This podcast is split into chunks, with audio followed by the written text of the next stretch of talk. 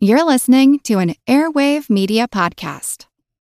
Christopher Media. Let's make some noise.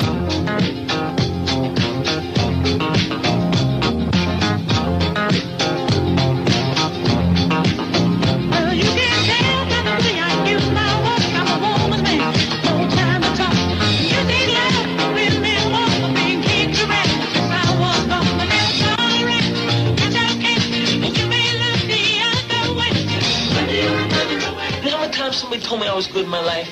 Two, two, twice. This race today and dancing, dance at the disco.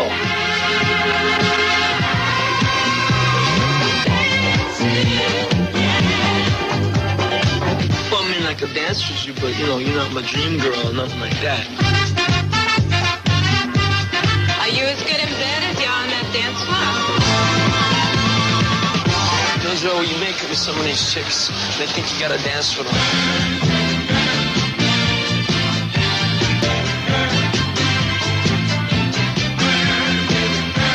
He's very good, yeah. He's the best. Hey, man, he's great. He's the king out there.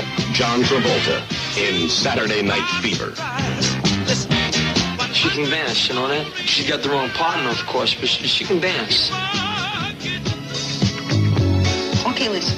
I like it. We could dance together. That's it. We could just dance together and uh, nothing more, nothing personal.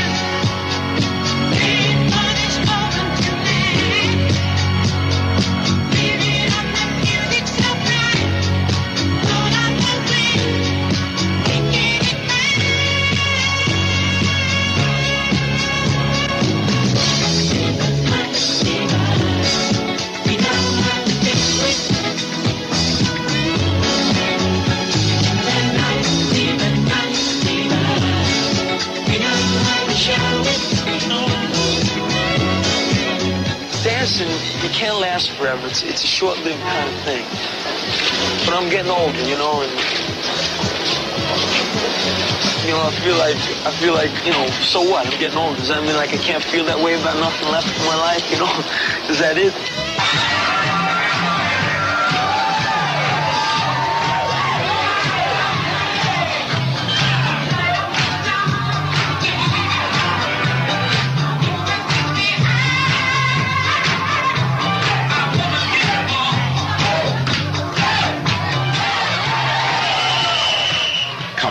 From Paramount Pictures.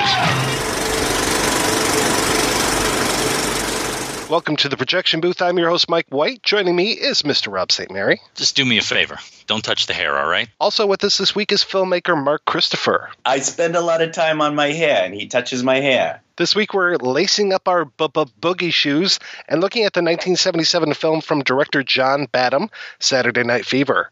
The film tells the story of Tony Manero, played by John Travolta, a disaffected young man in Brooklyn who dreams of something bigger. He's got a fairly dysfunctional family life, a dead-end job at a paint store, and not a lot of education. The only thing he's really got going for himself is that he can disco dance. And oh boy, can he dance. I love to watch you dance, Tony. Oh yeah. I love it. I love to watch you dance. I, I, I just, just love it. Before we get too far into things this week, I want to say that we are going to be getting into spoiler territory for Saturday Night Fever and its sequel, Staying Alive, and Mark's film 54. If you've not seen Saturday Night Fever and don't want us to spoil anything for you, go ahead and turn off the podcast and go watch it. We will be here waiting for you. Now, that said, Mark, when was the first time that you saw Saturday Night Fever and what did you think? You know what's strange about that? The thing is, I heard the soundtrack first, and that's my big memory because I was in high school. My, it was at my, or maybe even junior high. It was in my cousin's garage on a farm in Iowa, and he put that record on a turntable, and I was in love. and then it took about 20 years for me to actually see the movie. I think I saw the movie in the 90s, believe it or not, and then fell in love all over again. I probably saw it years and years ago and totally forgot that it is, as uh, I told you when we did this, uh, we're planning this episode. I think people think that Saturday Night Fever is this frothy little time capsule of disco, and it's not quite as dark and has all the different things that are going on in it, which make it uh, a great film of the 70s. And um, so when I rewatched it about a year ago, I was like, wow, I don't remember any of this. So my memory was pretty bad. So um, I've seen it a couple of times since, and I have to say it's uh, it's deserving of the title, you know, masterpiece of the '70s kind of thing, and that whole era of film that you know both of us really love. Like I said, I'm I'm still a little confused that people think that it's you know this light and frothy little thing for some reason. I think in the pop culture. So this is what's uh, what was so interesting for me. When I saw the movie, I had the exact same reaction. It is a dark, fantastic movie from the second golden age of Hollywood. It's very much a 70s smart, deep, thematic, beautiful character drama. It's absolutely beautiful. But, you know, the disco scenes are kind of tacky and dorky, you know, when you see it for the first time in the 90s. So when I was doing research for 54, I remember going back and reading all the old magazines of the day because I, you know, it was before the internet. So in order to get the jargon of the day and whatnot um, and do gen- research in general, I had to go back and read old magazines. And in doing this, I read reviews of Saturday Night Fever, and they criticized the movie as a big cliche, but that the disco scenes were absolutely fabulous.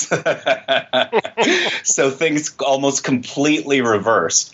And now, just watching the movie again today, they've almost reversed again because the, the the the tackiness of those disco scenes is, is super enjoyable. So I got to say, I love them now. I guess kind of like you, Mark. I grew up with a lot of the music. I remember my cousins having a 45 of Jive Talking, and I absolutely loved it. And I loved the little like, what is the the, the logo for the the record label is like that little bull character and stuff. And I'd be like, oh yeah, put that one on. Like before I could even read, I just remember that cartoon character and and and like you know put this on the turntable i love this song Yeah, i didn't It's, it's the R. I think it's a rhino, isn't it? RSO, isn't that a rhino? it's some weird animal Yeah.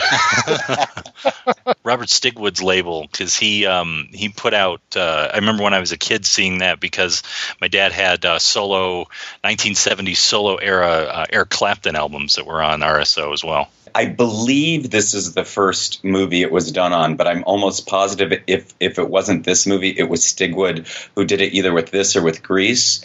He released the soundtrack before the movie, so that was a new invention, and so it kind of makes sense that I saw saw saw it first. Also, there was no way to see the movie on a farm in Iowa, but I want to say, yeah, definitely release the soundtrack and release the single for More Than a Woman beforehand.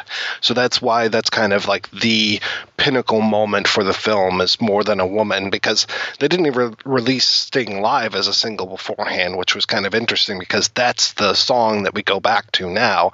You know, in the the I can't say the title song, but the title song for the sequel, but the opening credit song, which is just blows me away.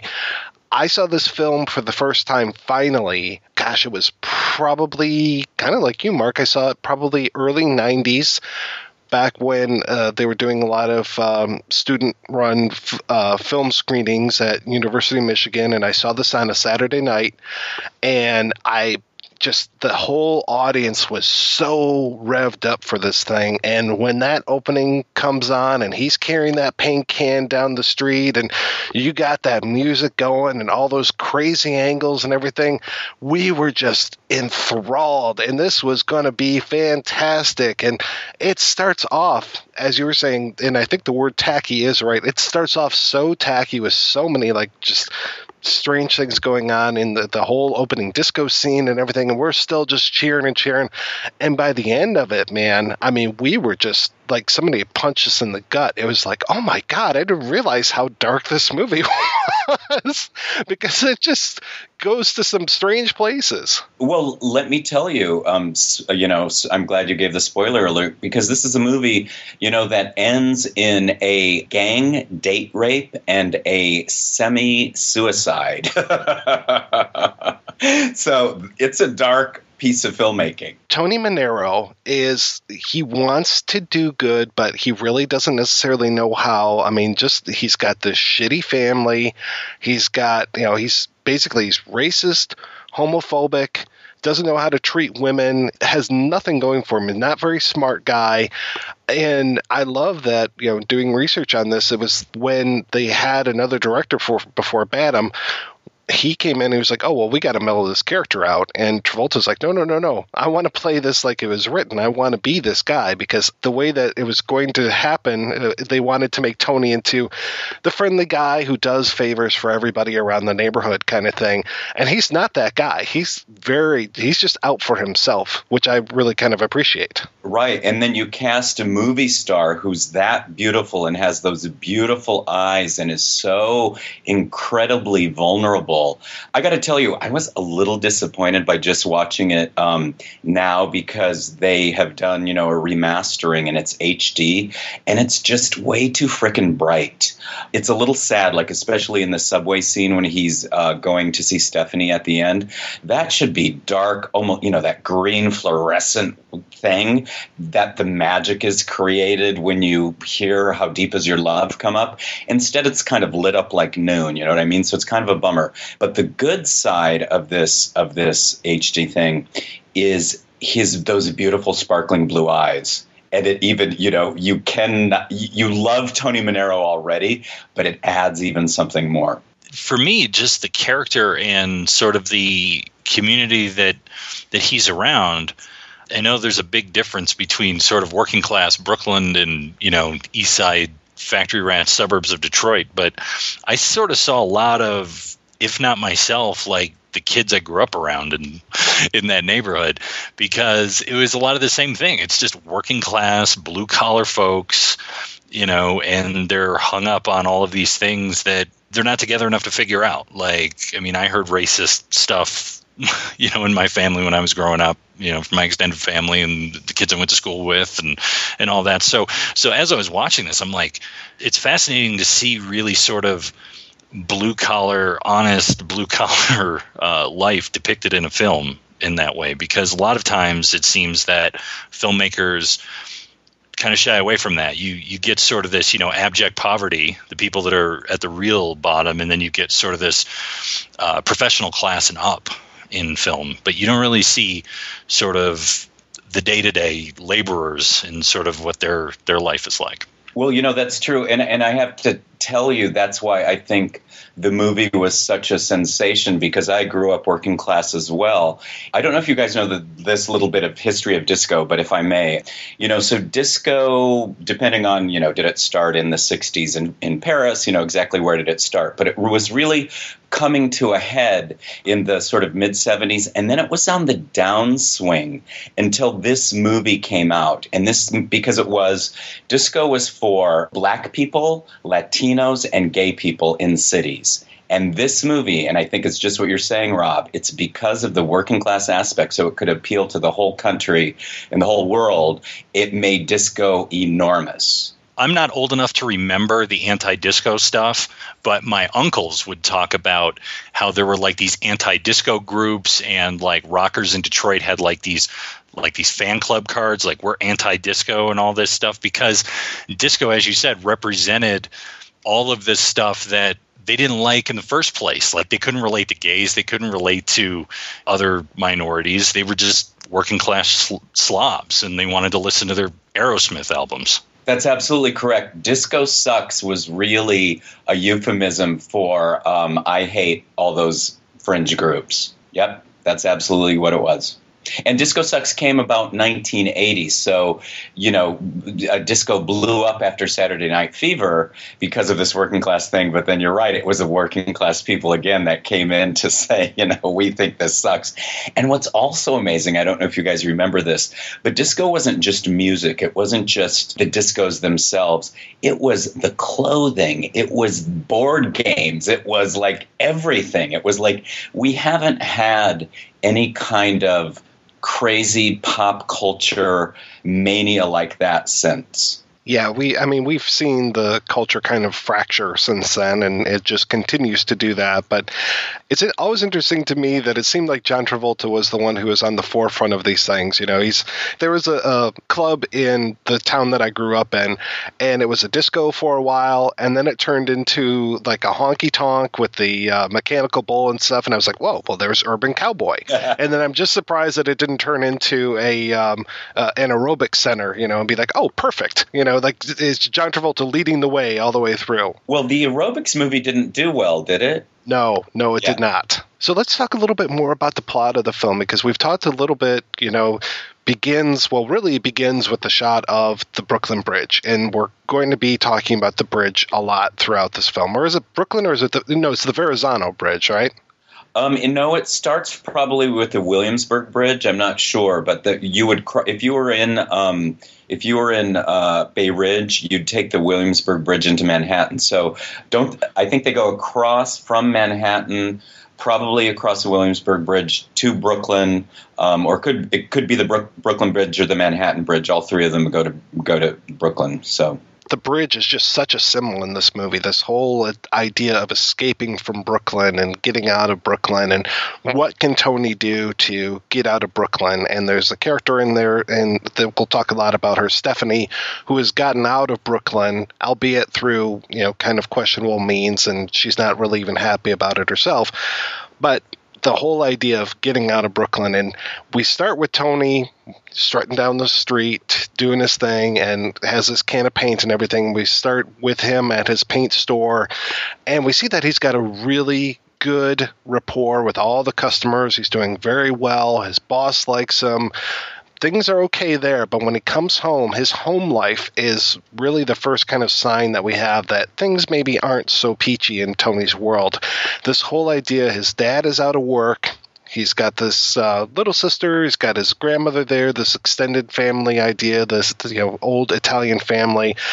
His dad never says anything good to him at all. His mom has really not that much use for Tony. She's all just completely about his brother, Frank Jr. And of course, you know, I'm just crossing myself over here because Frank Jr. is a priest. He is, or he's a, going to be a priest. He's at the seminary. She thinks the world of Father Frank Jr., but not so much about Tony. And Tony really, the only thing that he has going for him is this whole idea of getting dressed up and going out to the disco with his friends.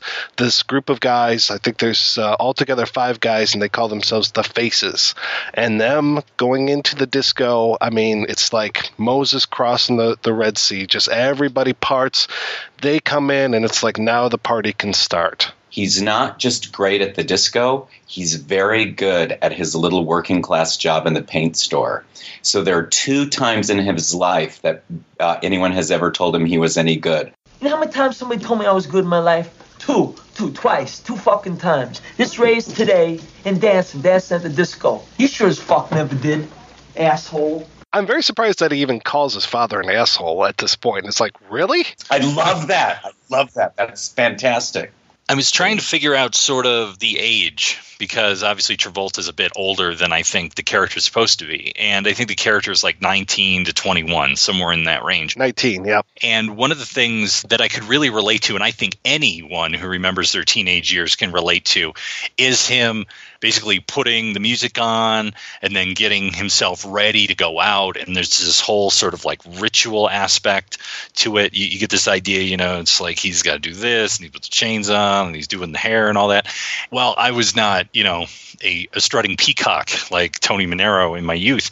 There's just something about going in your room, putting on the music, and like connecting in that way. And it was like, it's just such a, you know it's it's just part of your youth in that way. And and I think that that's a, another aspect of it that why it holds up is that you could show this to a teenage kid today and they go oh yeah I totally get that but it would be my iPod or something you know instead of big vinyl records We have to talk about Karen Lynn Gorney at a certain point because she was in 54 and she gave me a lot of inside stories about things. I'll try to remember for you guys. But um, one thing that I, I may have read this and you guys may know this, but in that scene where he's getting ready, right? If you notice, when he opens his closet, it looks like he's holding his breath. It's this weird, weird thing. Oh, I know how I know this because I read the original script and I, I can't remember if the original script was called Saturday Night Fever or, or the Tribal Rites of the New Saturday Night, but I, I, I read the paper script. I got it out of the library at graduate school and I read it. And a couple of, you know, obviously not everything ends up in the movie. And one of the things was that this character used to hold his breath and see how long he could hold it. But they cut that out of the film. And so you have these strange shots of Tony getting ready where he looks like he's holding his breath because he is. The other thing that's really important, and this is about the relationship with the mother, and it's, it's so sad. Like he has absolutely no relationship with his mother in the movie. It's, it's kind of freaky. But in the script, he, he has a really interesting one. He takes her to church. And if I remember right, there are even church scenes and they're really cool and it really it, it gives him even more character but you know obviously i don't know if the scenes didn't work or if they cut them before shooting. But that that was something very interesting also that didn't make it to the screen. Yeah, and they even make reference to that scene because she's you know, asked him to take him to church, to take her to church, to make God into her telephone operator. That doesn't necessarily happen on screen. There's a couple other scenes, and it's kind of weird reading about this uh, the movie. It seems that when it showed on AMC, that they added some scenes in there that maybe are on the DVD, but maybe not. The version that I saw watching it for this podcast was the same version I think I saw back in 91, 92 and apparently there's other stuff that's out there. They've kind of re-added some deleted scenes but it's still not everything. You know th- i read that same script and yeah there's uh it's still stuff that isn't in there. And then you know this goes back to the original short story that this was based on this 20 page thing that was in like I think the New Yorker and yeah his father is out of the picture in that and his father's in jail and it is all about him and his mom and how much he loves his mom and so yeah it is kind of strange that that relationship just really isn't there when it comes to the movie and like his his grandmother is there a little bit but not very much. And I would think that with this whole idea of the extended family and stuff, that we would get a little bit more of that. But really, they, they get us out of his house fairly fast after he does his ritual, and then we have the the infamous uh, the dinner scene. with with his hair, which that all the whole thing with his hair is all ad libbed, which I didn't realize that you know Yes. the, the, there are a lot of great lines in here that are just coming out of you know Travolta's mind, which I I find very admirable. We just wash the hair. You know, I work on my hair a long time, and you, and you hit it. He hits my hair. And I didn't realize until the second watch that he's like wrapped in a bed sheet because he had already gotten dressed. So the first time watching, I'm like, is that just like a bib or something? I'm like, no, he's actually like mummified, kind of, except for his head. Yeah. It looks so great. and when his sister throws the meatball at him or whatever, it's just like, hey, what are you doing? It just sets off that whole round robin of people slapping each other. Because his mom is, is starting to become a little bit more independent and everything. It's this whole idea that the world is changing. You know, what you slapping me at dinner, and you know, you're talking about getting a job. His dad is saying all this stuff, and we kind of we don't get a whole lot of that stuff, but at least we're getting flavors, and that's one of the things about this movie is that it's just told in these really kind of you know more episodic kind of things, and just I, I like that we don't necessarily get even the beginnings and endings of some scenes. It just feels like we're getting the guts. You know, there's a lot of stuff, especially with his friends, where we're just getting like these little kind of snapshots of them, and we don't necessarily get the whole thing. You know, the the the friends, the faces. It's like some of them are. I don't know. No offense to the actors or anything, but I find them kind of um, interchangeable.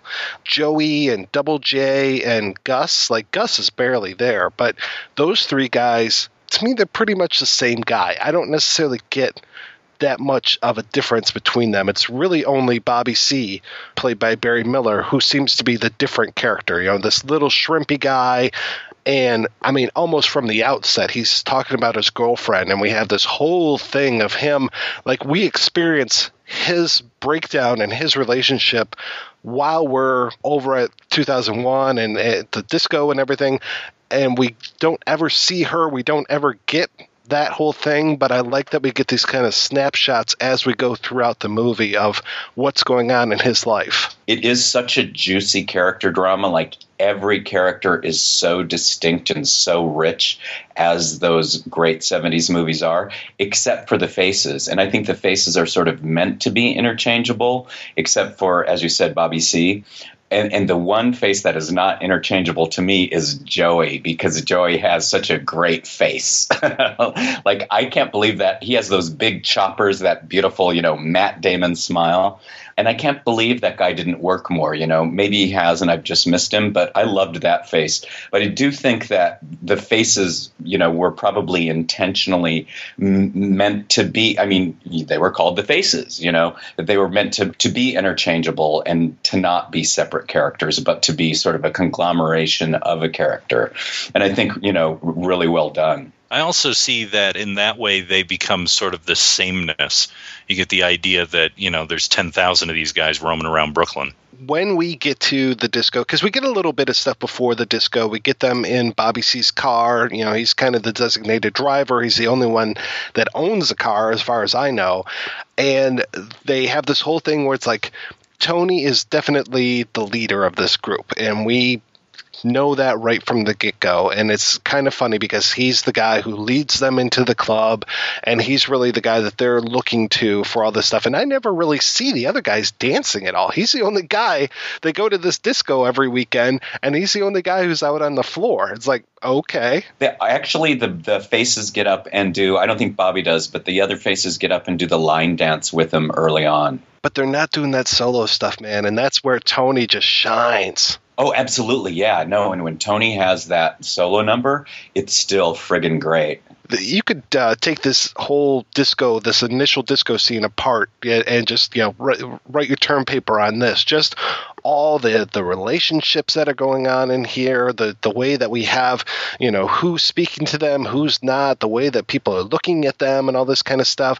We have the introduction of all these different characters at this first dance. We've got this is where we see Karen Lynn Gorney just you know off in the distance a little bit her and her partner and they're the only ones that can dance this latin number and tony's really kind of pissed off about this latin music because it's not the disco that he wants. And then we've got you know that whole thing with um, him and doreen this kind of uh, I don't know hanger on who uh, just loves the way that Tony dances and my is favorite. oh wiping the sweat of his brow and everything. And they're just like you know that's better than a than a blowjob. You can't get anybody to do that for you. She's just dabbing the sweat off of his brow Tony, can I wipe your forehead? I love the way you dance. I just love I, I, I love the way you dance. You know, my friends and I used to like quote Doreen for weeks on end. for some reason I used to mash her character and Annette, the uh, Donna Pescow character, together, but they are so different. Now when I see it again, I'm just like, oh yeah, no, there's, you know, Annette is just so out there so immediately. You know, the whole like girl of your dreams. Yeah, why don't you go home and have a nightmare and all this kind of stuff. She's just this kind of I don't want to say low class, but she definitely has that working class thing that we were talking about, and she wants to be her own person, but she doesn't necessarily know how to do it, and she her self respect isn't as high as it should be. And I I love her character, man. She is just amazing to me, and just all the shit that she goes through in this movie. I could have the Annette story, and I'd be just as happy as watching the Tony Manero story, but she is just fantastic. Yeah, I, I think the key to Annette, which makes her so fantastic, is that she has balls. So even though she's fucked up, she's got big balls, man. And Doreen doesn't. Doreen is a, you know, Doreen's a fan. That's it. Oh yeah, I'm so amazed that he gives her a dance. Why not? It's a gift. You can tell it's a gift to this young lady who just wiped his sweat. Basically, it's like a sympathy fuck, but out there on the dance floor. I grew up around a lot of girls like Annette. They were like my close friends. You know, they were just like these brassy chicks who were trying to figure it out, and they would stand up. you know to people you you get a mix from time to time with her that you know she not only has that but it's like she doesn't want to have to play that role you I, at least that's how i feel is that sometimes it's like you know she wants to not have to be so tough all the time and on guard all the time and maybe just oh i don't know have a relationship with tony who seems completely unable to uh, to treat her with respect And you know, she she also does have those great lines that are filled with attitude, but she's not very good, you know? So she's trying to be sassy, but she's not very witty. So like that the thing like, well then go to sleep and have a nightmare. And the other thing he says to her is then um, she says, You gonna ask me to sit down? And he says, No, you want to, you'll sit. She said, Yeah, but you'd ask me to lay down. Her humor's just a little off. yeah, she's one of the boys, but doesn't want to be one of the boys. She's a damn good dancer too. When she and Tony go out on the floor, that's some good stuff happening. And then I just felt so bad for her because she uh, he picks her to go along and become uh, his partner for this for this contest, and then they start working together, and then he basically dumps her as a partner for another girl who he thinks is a better dancer, and there's this. Why couldn't you just be honest with someone? Why couldn't you know instead of being kind of a rat, Tony? Well, you know, and this is what's interesting. This might be one of the little flaws in the movie because Donna Pescow is clearly a better dancer than Karen Lynn Gorney. So when people talk about, when the characters talk about Stephanie being such a great dancer, you're sort of like, what? But not to take anything away from Karen Lynn's performance because it is so fantastic. It is filled with surprise. She plays against lines all the time. It's some there's something so special about that performance and again, tough, vulnerable, a, a new sort of woman trying to figure out her way who comes through this. And I just think it's such a, a moving and interesting performance. I was really glad that I read the script for this because it really tipped me off a little bit more as far as her speech. And she does this in the movie, but it, it really didn't click until I read the screenplay, where she will say something incorrectly and then correct herself, especially when she's saying interesting rather than interesting. And right. she does that once in the film, and I was just like, oh, okay, there it is. But having not read that, I wouldn't have necessarily picked up on that. And there's this great scene of when she and Tony finally kind of get together and they've been negotiating a little bit. She thinks that he's just this greaseball who's come in to, you know, pick her up and everything when they're at the dance studio. And, you know, she did, really doesn't give a shit about him. He, she's got her own thing going on. And then finally kind of convinces her, yeah, we'd be good dance partners. They go out and they have coffee. And that scene where she is trying so hard to impress him, and she's so impressed with herself. But you really find out fairly quickly that it's just this smoke st- screen that she has going up where she doesn't necessarily even know what's going on, but she has picked up on some of the terminology. She's picked up on the lingo and stuff. You know, she's working in Manhattan, which she is, you know, for her is really big shit, and working at this agency. And Laurence Olivier comes in, and she uh, talks about how he called her one of the most uh, vivacious, or but she mispronounces vivacious. I'm trying to remember. Well, anyway, he comes in the office, right? So I just do a few errands for him. So he goes around, he tells everybody in the entire office, he says, I'm the brightest, I'm the most vivacious thing in the entire office he's seen in years. You kind of are picking it up, but you're not 100% there yet. And it isn't until later on in the film where we really get why she well h- how she is kind of turning into the way that she's turning into and this whole idea of her trying to put on this new self and get herself out of Brooklyn she's again fascinating character in that we have so many of these great characters in one movie. I mean, nowadays it's like you're lucky if you have a character as interesting as a Tony Manero, and here we have multiple characters where you're just like, wow, I want to know more about this person. And even though Stephanie yeah, she's kind of a bitch sometimes because she doesn't necessarily know how to go about projecting the right self at the right times. She definitely is putting on airs quite a bit, but whatever. That's her thing. She needs to do that in order to move ahead and in order to get across that bridge.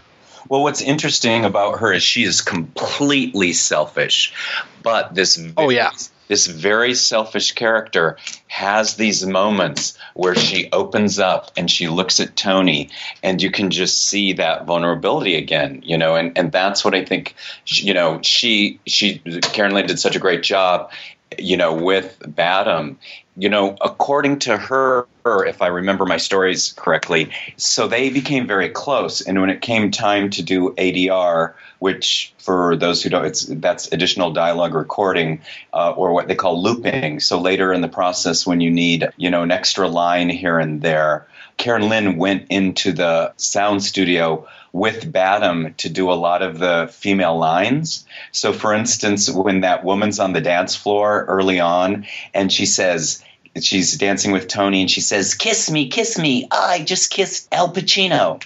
That's Karen Lynn talking, you can tell. Like it doesn't she didn't even disguise her voice on that one. But you can you can start to if you look at the movie like that, you can see looped lines that don't really belong to people and you can hear Karen under them. And and I don't know what John Bad- Badham's voice is like, but I, I bet if you did, you could find those as well. And this was her first big role. I mean, this was the one that kind of, you know, her discovery, as it were. She had done other things. She'd done TV series, this kind of stuff, a couple small movie roles, but this was the one, man, where it she's right there next to Travolta on the poster, and this put her out there. and well deserved. Yep. I'll tell you something also that I forgot until I was watching this. That Bobby C. Barry Miller actually auditioned for me for the role of Steve Rubell, so that was kind of a fun moment. He was so good in this, and I really only know him from this and from Fame. And then I was looking at his filmography, and I was like, "Oh shit, he was in Peggy Sue Got Married and just so many other films where I didn't necessarily remember that he was there." But it doesn't seem like he is still acting. It seems like he might have retired a few years ago or something. So I I really tried to find him, but he's got such a, you know, fairly generic name, Barry Miller, Mhm. that it was really tough for me to find any more information about him. And yeah, like his Wikipedia is pretty empty when it comes to that. Mhm. He really, really good actor, and I yeah, I, I'd be curious as to when his last credit is because maybe he did stop, but. You know, it's so funny, Rob. Like we have covered so many movies with John Travolta in it, you know, and I wouldn't even think he's al- he's almost up there with real Don Steele. It's almost like we, you know, Yeah. we we just pick movies that just happen to have him in it usually. between this and Blow Out, he fares fairly well, you know, in our podcast. But Oh, yeah. unfortunately, he, he he didn't come off too unscathed when we did Battlefield Earth. No, no, not not Battlefield Earth. Sorry. No. So maybe maybe Urban Cowboy will have to do one of these days or something. Grease is a, another brilliant thing. And what a great star reveal when we first see him. I remember, you know, little closet kid with my friends in high school at the drive in. His introductory shot in the movie is turning around with a cigarette in his mouth, I believe. And you just go, oh, and I think I literally gasped. Our friends over at We Hate Movies just did Look Who's Talking 2. I don't think we'll be covering that one anytime soon on the podcast, though. No. We've got the dance contest introduced. We've got John Travolta, we've got Tony Manero, and we've got Stephanie practicing, going through their stuff. And throughout this, we also have some other things that are going on. We've got Tony working at the paint store. We've got the the faces and what they're up to. We've got what I remembered as being a much bigger thing, but it really only lasts for a couple scenes. This whole idea of Frank Jr., Father Frank Jr., quitting the seminary, coming back, and you know the family is just devastated by him leaving the seminary and that again this could have been the movie. Could have been this whole relationship with the brothers and all this kind of stuff and how they at one point his mom accuses tony of saying something to father frank jr to you know get him to leave the seminary and all this stuff. He is just such the black sheep when it comes to this. And it's really only like two three scenes and we don't have a whole lot more. And we get to the, the one of the nice things is that we've already gone to the disco And then we go back to the disco with Father Frank Jr. and he gets to experience what Tony is experiencing, you know, and being with the faces and all this kind of stuff. Very awkward for the faces, and they keep calling him Father. And this is really where we get the introduction of, uh, you know, we've we've already had Barry Miller, Bobby C, talking about his girlfriend, and now this is the revelation that his girlfriend is pregnant, and this is going to carry throughout the rest of the film. This whole thing with uh, with Father Frank Jr. coming back in and all this stuff. I mean, like I said, this could have been a movie unto itself, but instead he's only there for a few more scenes and then he leaves the film. And I, I uh, so many great like little moments that comprise this film you know and just like that whole um, exchange with father frank jr and with bobby c i mean that is great dialogue and just the way that he immediately knows what's going on and and um, you know just how upset Bobby is, but really nobody gives a shit. You know, he's amongst friends, quote unquote, but nobody's helping this guy out. Nobody really cares at all about his problems. Well, you know, the thing also about Father Frank Jr.'s story there is that, again, what a, a perfect time capsule because it was really capturing what was going on at that time. And it was a time when you automatically went to church and people were starting to to stop going to church automatically. So his story kind of reflects that. In the 70s, there was this drifting away. And I think it's beautiful how they do that in a couple of scenes. I blame The Exorcist personally. Let's talk a little bit about this whole idea of Gus. I mean, I talked about how we have the the faces and they're kind of interchangeable at least to me and we've got the one guy gus and it took me the longest time to even realize like because i saw you know like i said i saw this on a saturday night you know years and years ago maybe i'd had a few coca-colas beforehand i'm not really sure and we've got this whole thing where we see gus carrying home these groceries and then it doesn't become something that we see on screen it becomes something that we hear via dialogue is that gus was jumped by these guys these puerto rican guys so we again we're playing up the whole idea of the race angle and everything because we do have one scene earlier on which just it makes my skin crawl. This whole um, scene where they're the faces are walking and, and Gus is still with them at this point, and they they see these two gay guys coming towards them, and oh, just the way that they start um, making fun of these two guys, just oh, it really makes my skin crawl with them, you know, doing this. And in the script, there's a little bit more of them bashing them, and and luckily it's not a physical bash, but they're just like, oh yeah, you don't kill what is it? You don't kill a queer on Sunday because they'll go right up to heaven or something like that. It's just like, ugh, just like oh man. And one of the the other signs where you're just like yeah these guys aren't as progressive as i would really hope that they were but it's so true to them you know? And so when gus gets jumped by these what he says are some puerto rican guys they immediately they're just like oh these grease balls we're going to get these guys. They figure out or they think they figure out who it is that jumps him.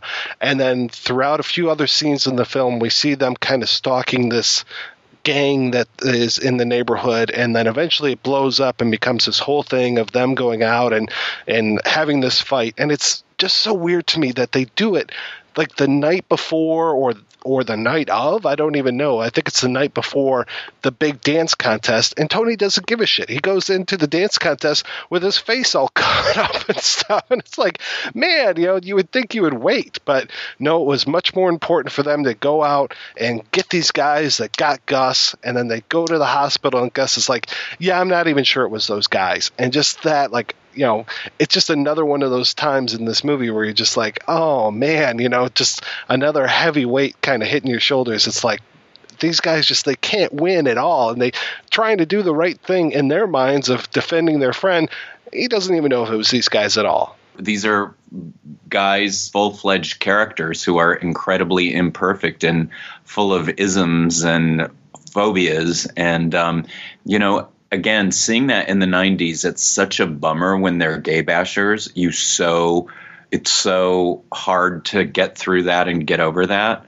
But now that things have gotten better for us folk, you can kind of take it, it's a little easier to take. Because you see you you can see where they're coming from, you know, their ignorance and et cetera, et cetera. because we get that right off the bat when it's like, you know, I don't want to hear this Latin music at the club and blah blah blah, and you know, and they, um, it's like there's so few black faces that are in the club. It's it's unusual to see any people of color like in this world, even though they're in Brooklyn, which is kind of funny to me now when I think about you know the melting pot of Brooklyn, but it's just they are so like white people, white straight people only, please. And you know they get so offended when anybody of any other color comes into their club, comes into their space. They just they, and, and comes into their neighborhood. They just don't want it. Well, and I think that's what's important, and that's th- this is very important about Brooklyn, and and not now that Brooklyn's rich and fancy, but that Brooklyn of that era, very much your neighborhood, and so Bay Ridge was ha- it is Italian and believe it or not Norwegian. So those are the two people that are there, Italians and Norwegians. So if you know, they obviously didn't get into the Norwegian thing. However, I've been to the Norwegian Day Parade there many times, so I can tell you that. But it is very much an Italian neighborhood. So if you're not that, you're not welcome. And that nightclub, I remember going to that um, in the late '80s or early '90s, and you couldn't even get at, least we couldn't figure out how to get there by subway. But we went um, we had to borrow a friend's car and we went to this place and it still had the same people in it. And um, it had that same dance floor that lit up. It was kind of amazing I just saw that there was an NPR story about that dance floor, that there was this whole legal fight about the dance floor. The lighted dance floor where Travolta strutted his stuff is at the center of an odd custody battle now, as Dina Temple-Raston reports. The beat is immediately recognizable, a staple that is a theme song not just for a movie, but for the disco age. What a difference three decades makes. Today, memories of Saturday Night Fever have been largely reduced to John Travolta's white suit, now in the Smithsonian Institution, and the lighted plexiglass floor of the 2001 Odyssey, the Brooklyn club where Travolta showed the world he could dance. That floor is at the center of a bitter court battle in the Kings County Supreme Court, as two businessmen, Vito Bruno and Jay Rizzo, tangle over who owns this piece of disco history. Real quick, before we get to the very, very end of the film, the one thing that I wanted to point out that I alluded to earlier was the whole scene with Stephanie where Tony goes in, he wants the afternoon off, he quits his job, goes across the, the bridge with Bobby C and or uses Bobby C's car, I should say, and helps Stephanie move. And to find out well, one that she has this kind of quasi boyfriend, but to find out the relationship that she has with this boyfriend, very interesting to me. And that seems to be like because he's also putting her down, like the the way that she puts other people down for being ignorant. He's definitely doing that, but in a much more passive aggressive way. This whole idea of like, Hey, I read that book you told me to, you know, the Kerr or the uh, Lawson? the car. Should have read the Lawson. You know, it's just like, oh man, he's just he probably tears her down all the time. So that to me is a great scene and kind of shows where Stephanie's coming from a lot of time. But yeah, going to the end of the film, the big dance contest. You would think that the dance contest is going to be this huge thing. We've been talking about it. We've been working towards it all movie. This is going to be the pinnacle of this film. And the dance contest, it is fantastic to watch. These dancers are amazing, but it's not the end of the movie. And it's also one of these great moments in this film where things don't go the way that you think they're going to go. When the the third couple gets up there, we see three couples dance, and they come in for second, third place. You would think maybe we get a few more couples, but no, that's not the case. We get the, we get the third couple up there and they're dancing to this Latin music that I've talked about before. They're dancing to this song. They're doing an amazing job and Tony knows it. And he just either he really thinks that they're they're better than he is and he and Stephanie are or he just is in such a place where he doesn't feel like he is number one anymore. But there's this whole thing, man. This is where Tony just decides to break with everything and says these guys are better than we are. This whole contest is rigged. They're not going to give it to outsiders. And He even gives them the trophy and the prize money and storms out of the club after he berates everybody around him for basically lying to him. And he, you know, even my friends are lying to me. They they don't have the balls to tell me that these people are better than I am. Well, I think it's very clear that they are better. It's so obvious that they're so much better, and that he's the only one um, willing to admit it. You know, I think Badham did a great job in, in making that clear. This whole thing, man. This because it's right around here too that we go back to the bridge. We've had them on the bridge before, and the way that the friends go to this bridge and they, you know, laugh and they joke around and all this kind of stuff. Oh, and this is also, I mean, this is like the end of this movie is just jam packed, and it's like.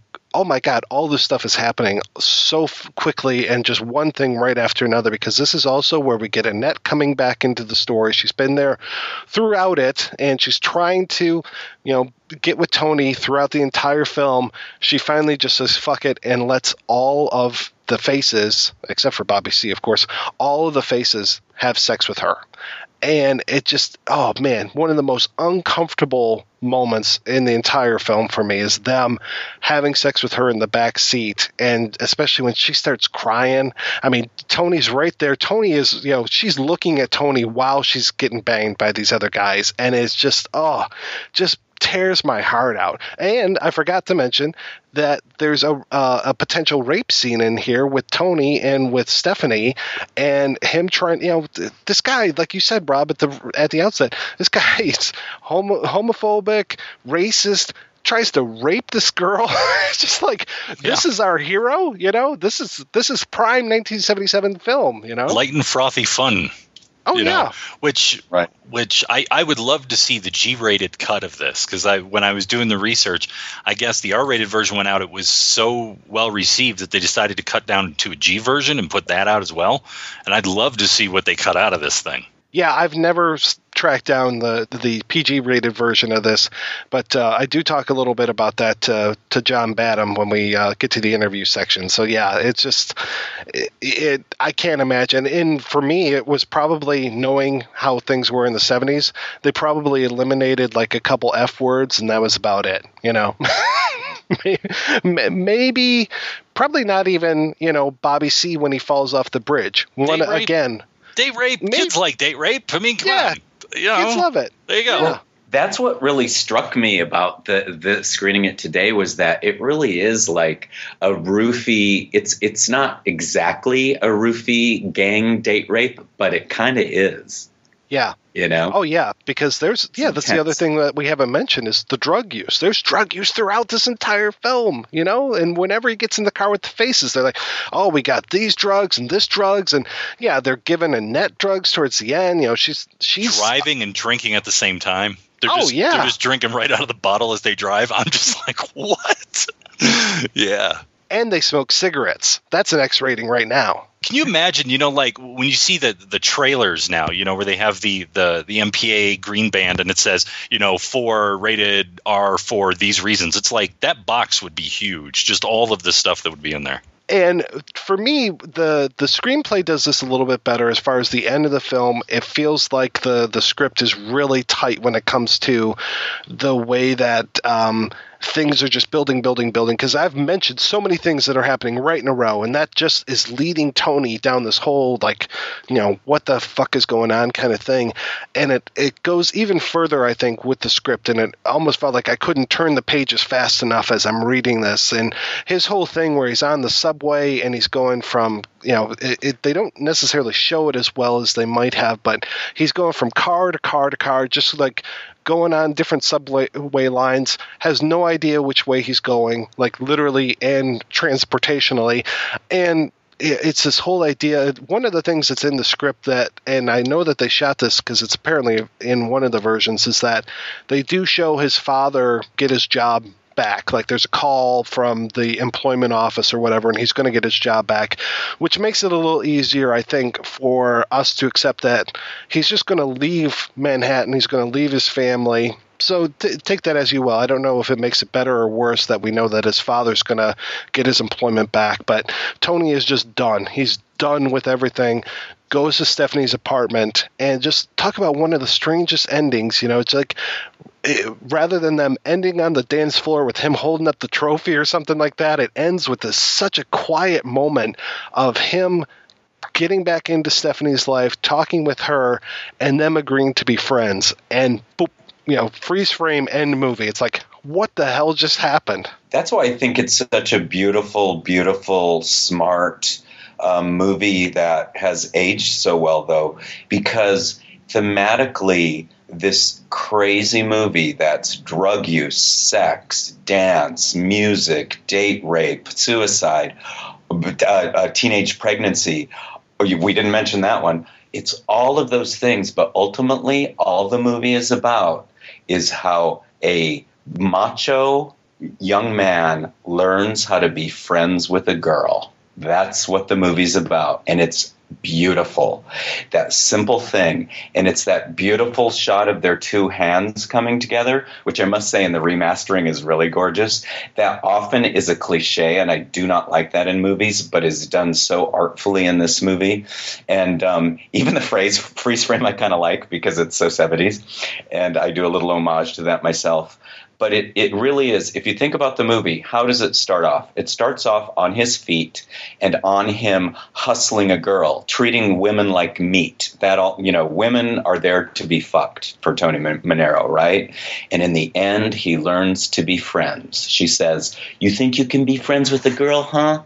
And he says yeah well maybe. And that's quite a huge that's the big arc that this character goes through internally i think All right, we're going to take a break and play an interview with the director of Saturday Night Fever, John Badham. Your second movie, second feature film, I should say, was Saturday Night Fever. Mm-hmm. And it was such a huge hit. I mean, I don't think people really understand these days how big of a film that was. What was the expectations going into this? Was there any did you have an inkling that it was going to be what it ended up being? No, no. Uh, maybe only only Robert Stigwood in his dreams as the producer, as a very you know optimistic, positive thinking producer, was thinking that it would be big. But it was an extremely low budget, two and a half, three million dollar picture that uh, was kind of a placeholder for John Travolta while he was waiting to start Grease and and it was a this terrific article that had appeared in New York Magazine, and uh, Robert Stigwood bought it. He had already made a, a contract with John Travolta to do Grease, a three-picture contract, and he said, "Oh, this article would be great. We could make a movie with John." While we're waiting for Olivia Newton-John to become available to shoot uh, Grease.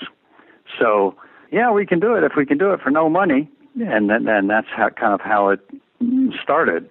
And and uh, I was having a great time with it. Uh, I loved the the music the Bee Gees uh, had had uh, demoed up for it and written, and uh, and I really loved the script.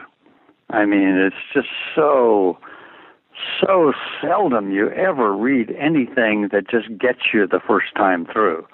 And and this was one that got me out of my sick bed. I mean, I was in bed with uh, you know 101 fever or something like that and uh and my agent sent it over and said, "Don't read this. They they want you to do this, but don't read it till I make a deal."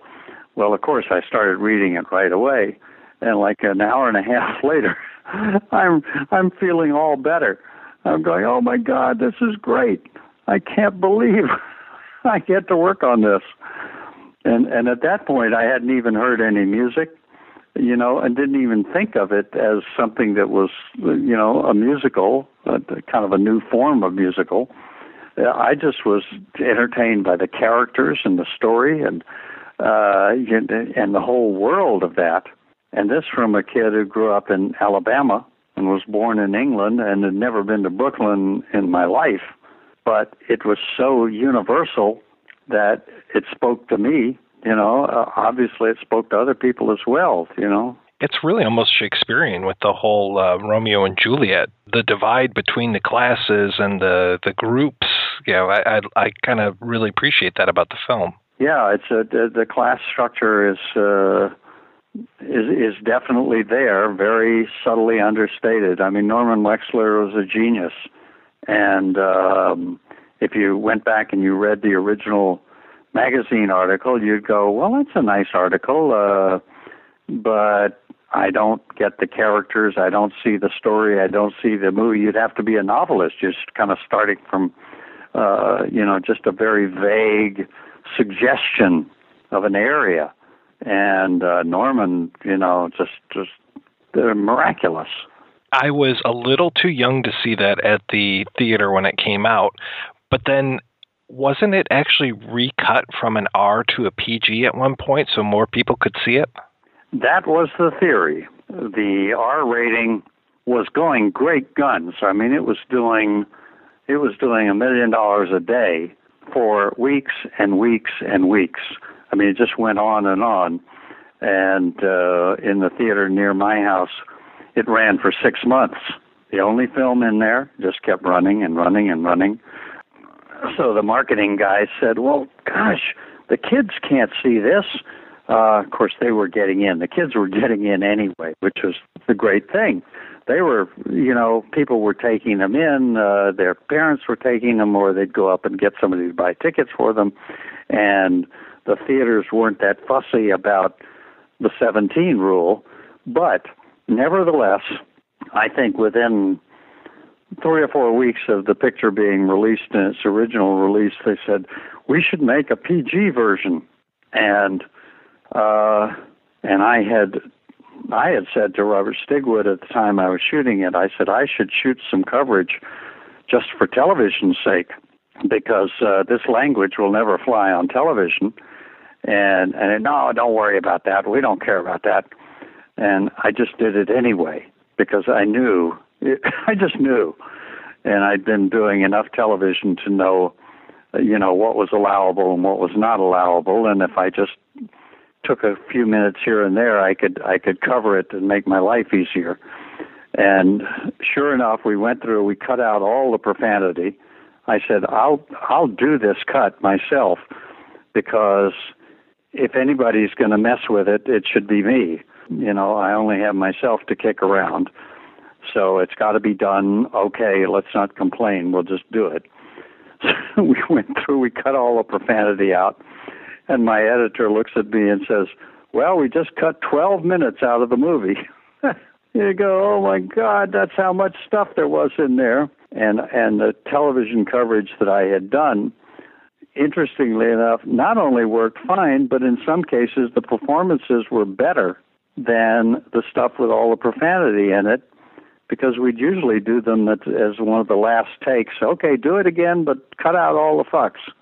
And and and and the guys would kind of throw it away. They they sort of disrespected it and didn't care. And I thought, oh, this is stupid.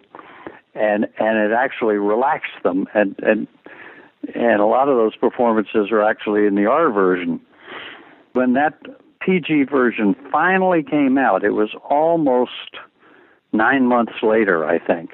It didn't do any business. By by that point, it was you know it was everything was over and and the movie had done its deal and and a re-release you know nobody cared so it it really was actually the the foundation for the television version that's been running for all these many years and for a long time you know until HBO and Showtime came along um you you couldn't see you know the full original version any anywhere else it does get you. Those characters just get you, and John's performance is is just electric, you know. And uh, I mean, it was it was not a hard job of directing. It was not like I was out there killing myself trying to drag performances out of people. I mean, they he understood that character brilliantly, and and I had opted for a you know a kind of very quasi documentary realistic style. Uh, on it, and and uh, you know it just seemed to go together really really nicely. Hard work, but uh, not not tough, and and uh, you know every day I would thank God for how good He was. Were you asked to come back for Staying Alive? Mm-hmm.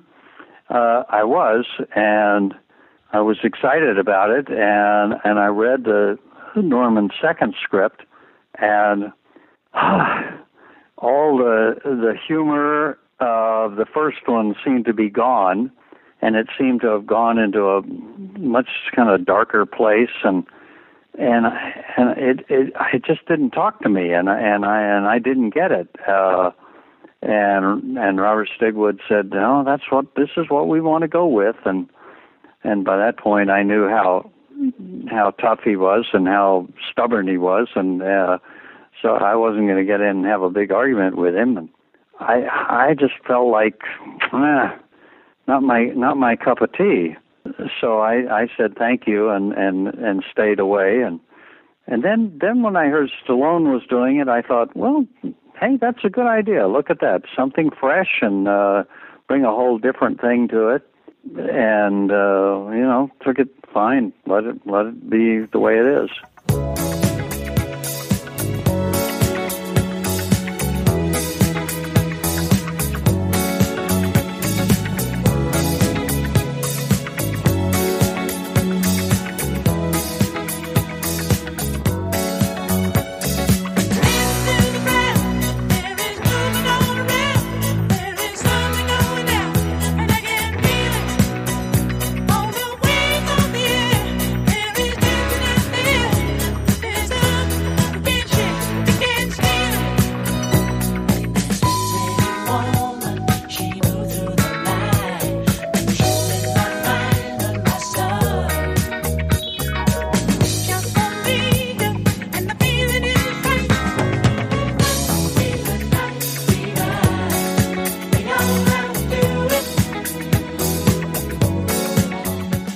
To Mr. Badham for joining us, and you can hear the rest of that interview over at our website, projection-booth.com. He was on recently talking about a book that he wrote related to directing and filmmaking.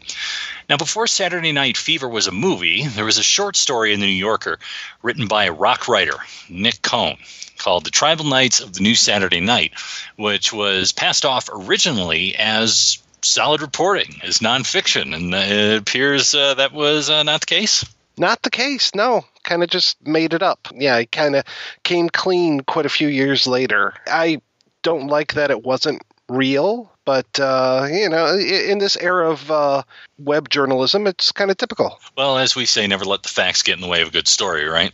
And I like how he even puts himself in the story so often, and just kind of puts himself there on the scene with this guy Vincent, who uh, is going out to the disco late at night. Oh, Vincent, Vincent Vega. Exactly. Yeah, I, I thought that was kind of funny. There's a lot of similarities here and there, but I would say that um, it it changed quite a bit. I mean, it's what 20 pages maybe. Just I took it threw it into Google Docs and it's 20 pages, so it's not that long of a story. And there's some you know similarities as far as you know the name of the club is still 2001 Odyssey. They're not necessarily called the Faces, but there's a line about you know Vincent was the best dancer in Bay Ridge, the ultimate face with a capital F. He owned 14 floral shirts, five suits, eight pairs of shoes, three overcoats, and this one is interesting. And he had an appearance on American Bandstand. Otherwise, you know, there's a couple things here and there, but it's not that similar. So this gets taken, and then you, obviously being the uh, the, the reader, because you know, as we know, I have this horrible issue when it comes to reading. You also read Norman Wexler's screenplay. So how do you see it as him taking this short story and then turning it into the film. Like like like what's in there? I mean is it okay it's the guy it's the disco it's the peacock angle i guess you know getting all dialed up.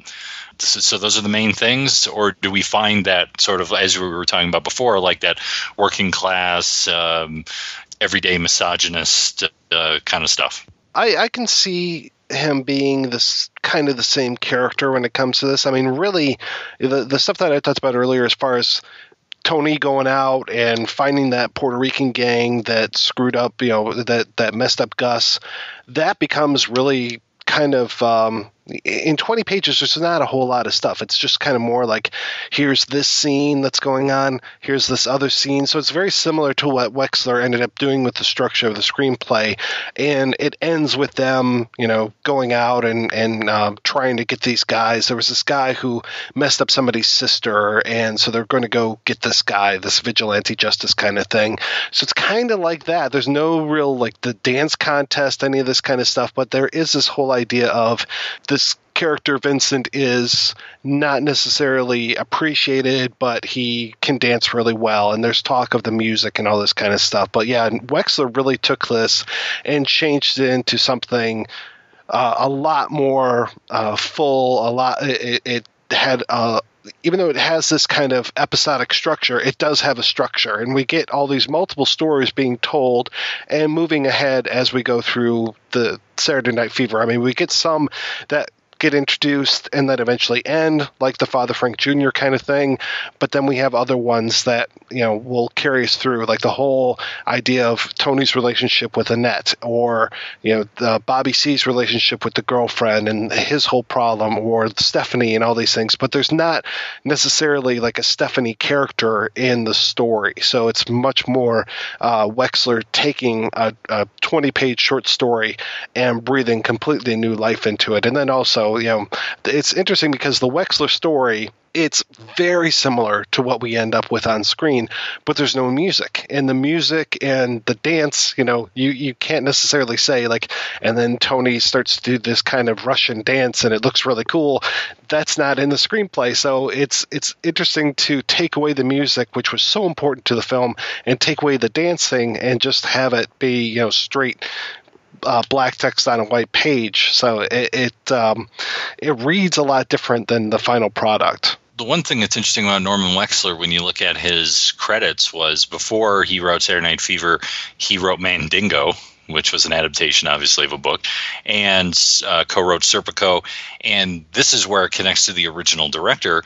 Was he wrote the screenplay for Joe, which was the first film that put John G. Avildsen on the map, which would eventually do Saturday Night Fever. So uh, until he got fired. it's interesting when it comes to Joe because um, I think I made mention of this before on the show, or maybe I didn't. But uh, one of the guys who was involved with Joe was the same guy who directed uh, Galaxina and The Incredible Melting Man, William Sachs, who the rumor has it that he went in and kind of helped save Joe. That it was a much different movie at one point, and he went in and helped re-edit the entire thing and change it into the movie that it is. Now, you know, we'll be talking to Mark later on as far as editing of movies and changing of movies when it comes to that. But I haven't seen the original version of Joe, and so I don't know if that would have been a better movie. Uh, but apparently, it was a very different movie, and the movie that came out was very popular. I mean, all I know about it, I, I, saw it once years ago, and all I know is it's Peter Boyle in the lead. And this is, I mean, Peter Boyle came on my radar when I was a little kid because my dad was a huge Mel Brooks fan. So I saw Young Frankenstein so many times. And then also, I think it may be the first film role for Susan Sarandon. I think you're right. Yeah, and yeah, Peter Boyle definitely saw him a lot in Young Frankenstein, and then um, when I got into Scorsese and saw him in Taxi Driver, I'm just like, that's the same guy. Oh my gosh. yeah, yeah. Why don't Why don't you go out? I mean, why don't you go out and get laid or something? You know, that's what you need to do. You know, he's got that speech with uh, with Travis where he's like, "You're just too wound up, man. You know, Yeah. go relax." Wizard wasn't that his character's name? yeah, Wizard. Yeah, he's Oh, another taxi God. driver. So good. Yeah, and Avildsen was on the film and he was all set to go. He was coming off of Rocky, and apparently he got the news of being nominated for an Oscar for Rocky on the same day that he got fired from Saturday Night Fever. Well, at least there's balance. I mean, yeah. you know, at least it wasn't like, oh, my dog died and the car broke down and I also got fired. But it's like, oh, I got nominated for an Oscar. I got fired from this other gig. Okay, well, I guess that balances out. Which he eventually went on to win, um, you know, uh, director in Best Picture for Rocky. And uh, there's one last little piece of that carryover of John G. Avildsen in Saturday Night Fever, and that's the Rocky poster in Tony Manero's bedroom. Yeah, which is amazing. You, I think you and I were talking about this before the show. Is just the whole idea that being able to put a, a poster from another studio's uh, catalog into your film. You just don't see that these days. You're not going to see a uh, Paramount poster in a Universal film unless they're doing a co-production. Yeah, it was well. I mean, it was Universal. Uh, no, it was United Artists to put out Rocky, and Paramount put out Saturday Night Fever. So it wasn't like, okay, go into the Paramount uh, poster closet there and pick out a poster that's going to work for this film. No, no, no. It's like we'll put the put the Rocky poster in there.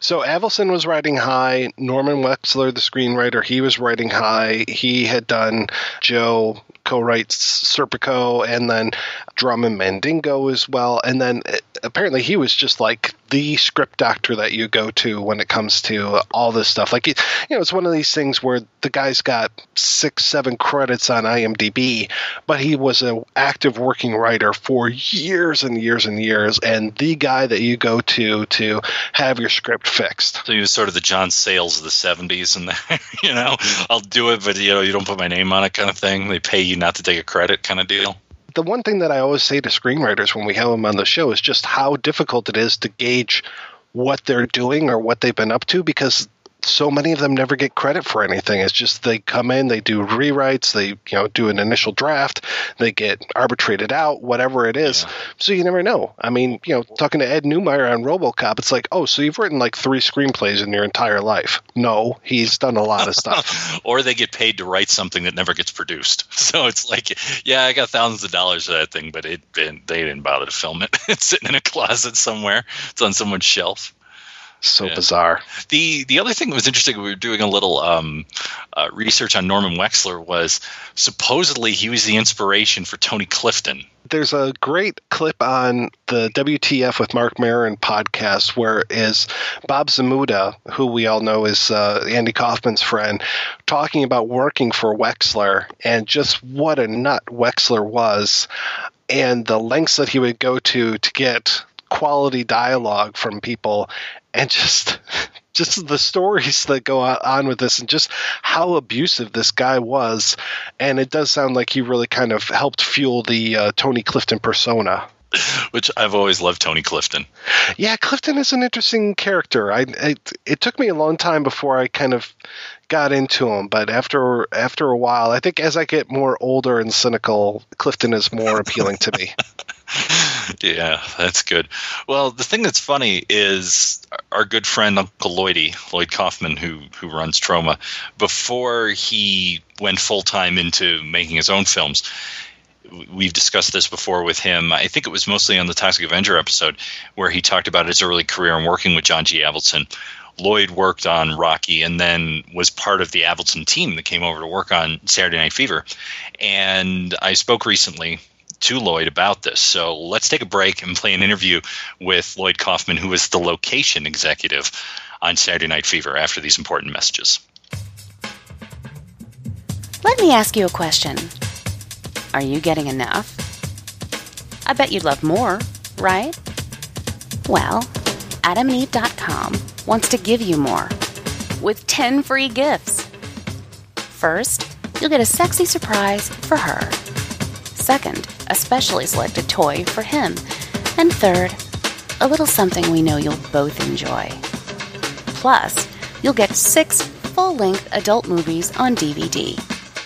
And number 10, free shipping on your entire order. So, what do you have to do to get your 10 free gifts? It's not hard. Just go to adamandeve.com and select any one item. It could be an adventurous new toy sexy piece of lingerie, or anything you desire. Just enter offer code BOOTH at checkout, and you'll get all 10 free gifts. Go check out adamandeve.com today. Select one item and get 10 free gifts, including free shipping when you enter offer code BOOTH. That's B O O T H at adamandeve.com. It was a childhood corrupted by endless hours of VHS rentals. We're sick, demanded this. You'd love it. In his most formative years, he had seen it all. I can handle anything. Action, Karate is not to be used aggressively. But if I have no other choice. horror,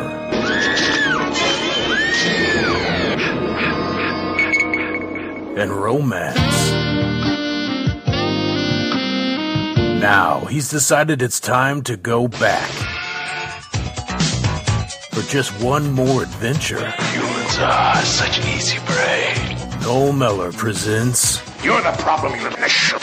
The Adventures in VHS Podcast. Join me, Noel Meller, as each month I take an in depth look at one movie from my collection of ex rental 80s VHS classics and speak to one or two of the people involved with making them about what the format means to them. The Adventures in VHS Podcast. Thank you.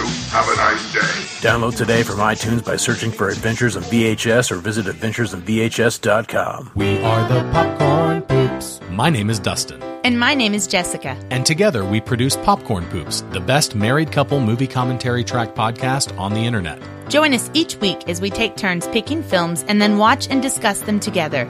If you're at home or with a computer or device, you can sync up the movie and watch it right along with us. However, you don't have to sync up the film to enjoy the show. Feel free to tune in like you would to any other podcast. Please visit us on the internet at www.popcornpoops.com. Again, that's www.popcornpoops.com. When I first met you, you had the your first book out.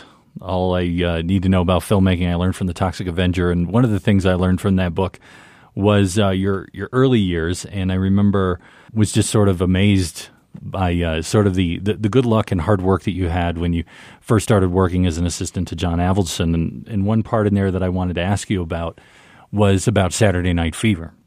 And do you remember um, when that project came up and how that started to come together? Because I know he got uh, let go from that picture, but you uh, were part of that crew and you continue to work on it. When John Avildsen informed Mr. Stigwood that Lloyd Kaufman would be uh, part of his posse, I think that Mr. Stigwood immediately removed John Avildsen from being the director.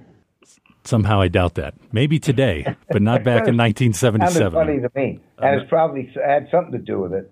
Uh, I was brought on to be uh, the location executive uh, uh, because I had worked for John Avildsen on Rocky, and um, he's a great guy and a brilliant, brilliant, brilliant uh, director, Oscar winner, and a bit of a big influence on on my uh, oeuvre, as we say. And um, so he uh, he brought in Norman Wexler to write the script, and Norman Wexler was the guy who wrote Joe, which was Avildsen's initial brilliant movie, and again a movie that would have been garbage if uh, John Avildsen had not brought in Norman Wexler to write it. Joe is all John Avildsen and Norman Wexler. It has nothing to do with what the original project was, and and uh, I think a lot of that w- was true because of John and uh, Wexler on Saturday Night Fever, and in fact I know it's true. And then uh, disputes arose, uh, and um, uh, Avildsen. Uh, I think Avildsen. You know, in other words, if I if I were going to produce a movie with a guy who just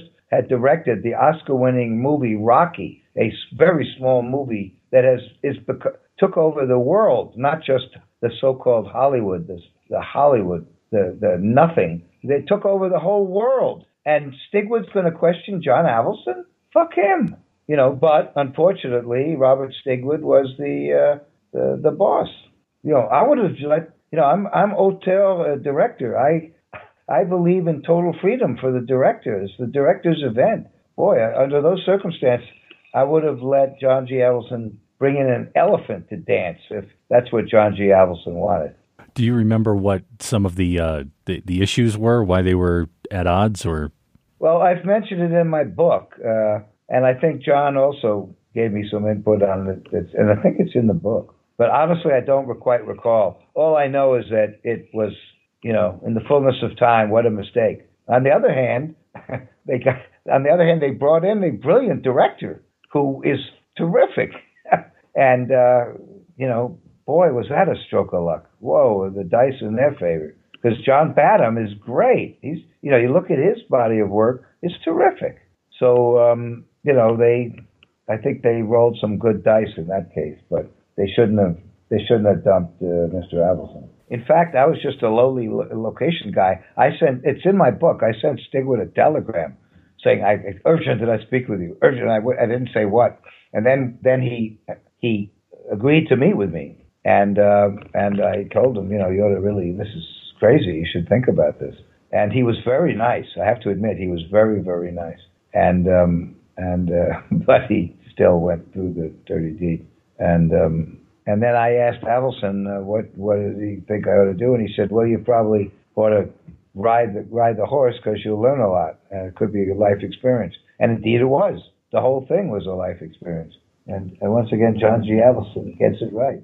So you were brought on. You did locations. Did you help uh, scout and find places? That was what you were doing. Uh, I was the. If you look at the uh, end credits carefully, and I have a uh, half screen credit, which is pretty damn good for Newton. Uh, it. Uh, I was the executive in charge of locations, so I was responsible for uh, not just acquiring the locations, but certain stipulations that went along with them, and and uh, also the.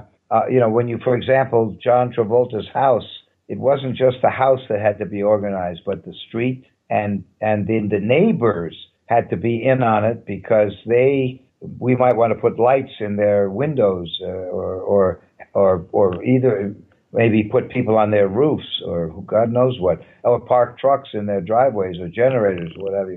So it, it was kind of like running for Congress and um, and uh, it was quite a quite a quite a challenging experience to say the say the least.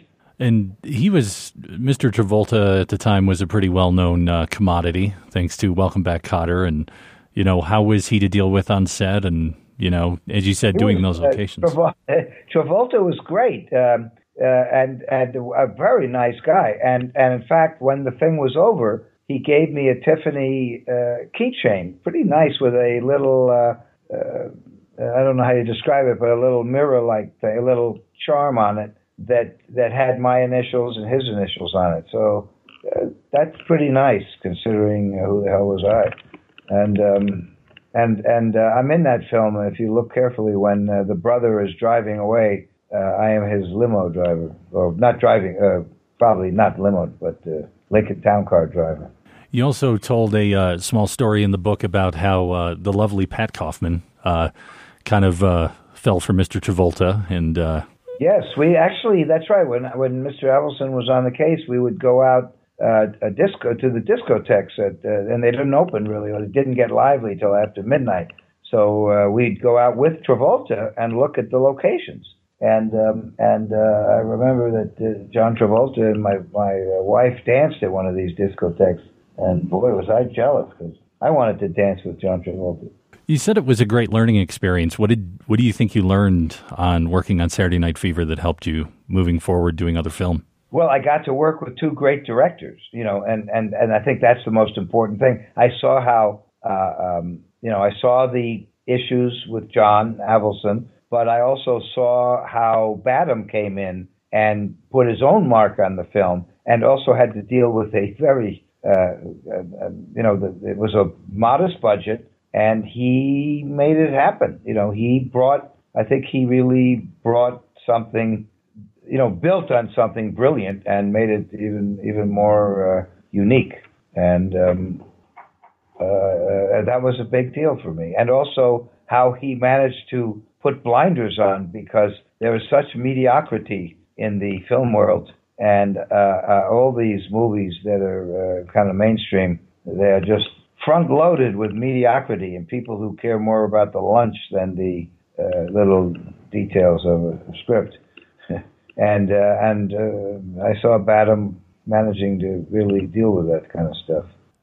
About how much time did he have to set things up? I mean, into the process. Like, were you guys just about to shoot, or what do you remember about sort of the change of directors? When did that happen? That's a really good question. I think there was a couple of weeks. I don't think there was a lot of time. I don't think there was a lot of time. Honestly, I'd have to. I really don't recall. Yeah. It just seemed fast. Well, I mean, obviously, when you know the train's rolling and you're working on all these things, and then oh well, there's a new captain, you know, running the show. It's it's obviously um, you have to kind of, I guess, improvise and roll with it as it happens. Correct? Well, uh, it it went. You know, I mean, Badham was the right guy. He made it. He made magic. You know, he got it. He he made it happen.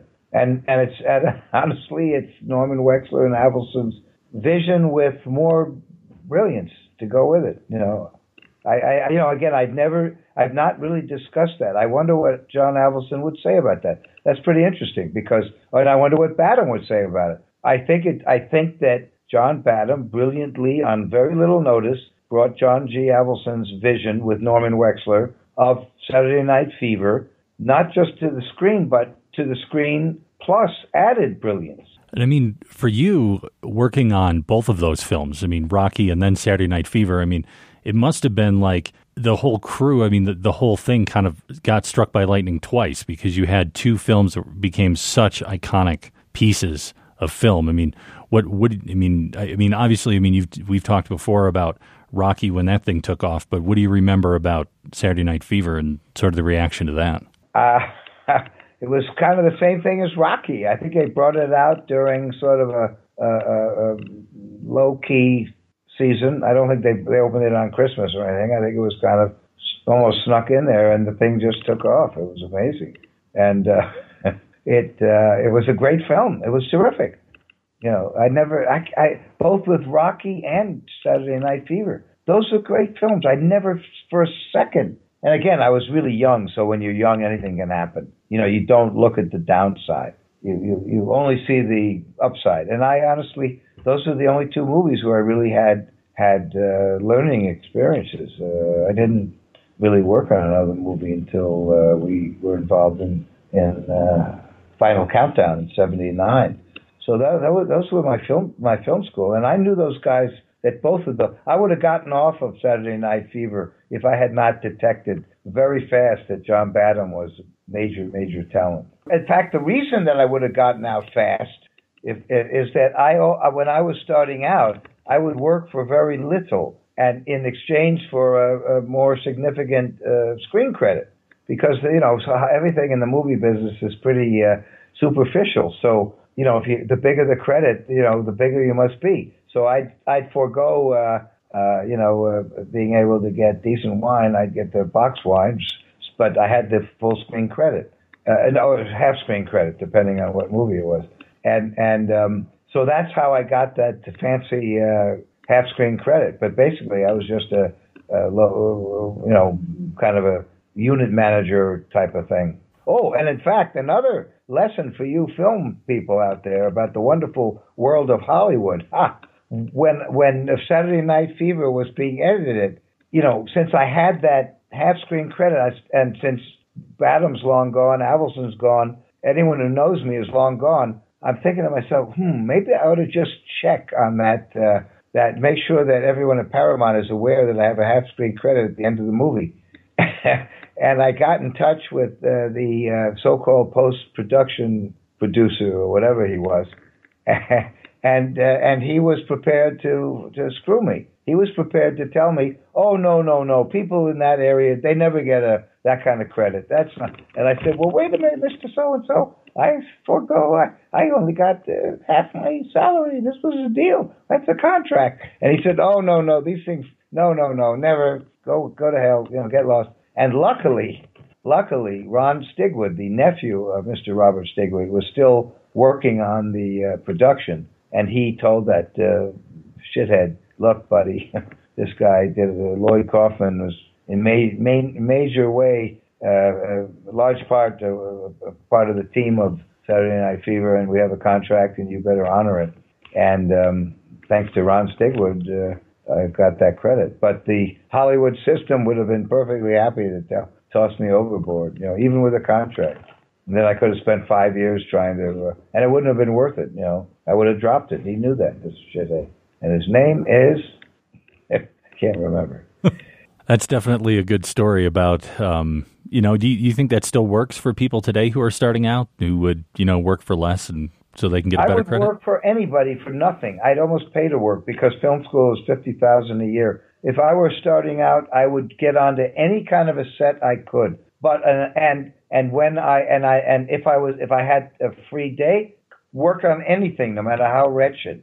But try to identify talented uh, uh, film directors, and and uh, if that's what you want to do, and then uh, do their laundry, whatever it takes. Get get in with them, and and you'll learn so much. That's my film school. It, did, you know, so what if I worked for free or worked for half price or or work for or paid to work? You know, again, working with major, major, major talent is worth a lot more than uh, paying fifty thousand bucks for NYU or uh, UCLA or University of Michigan.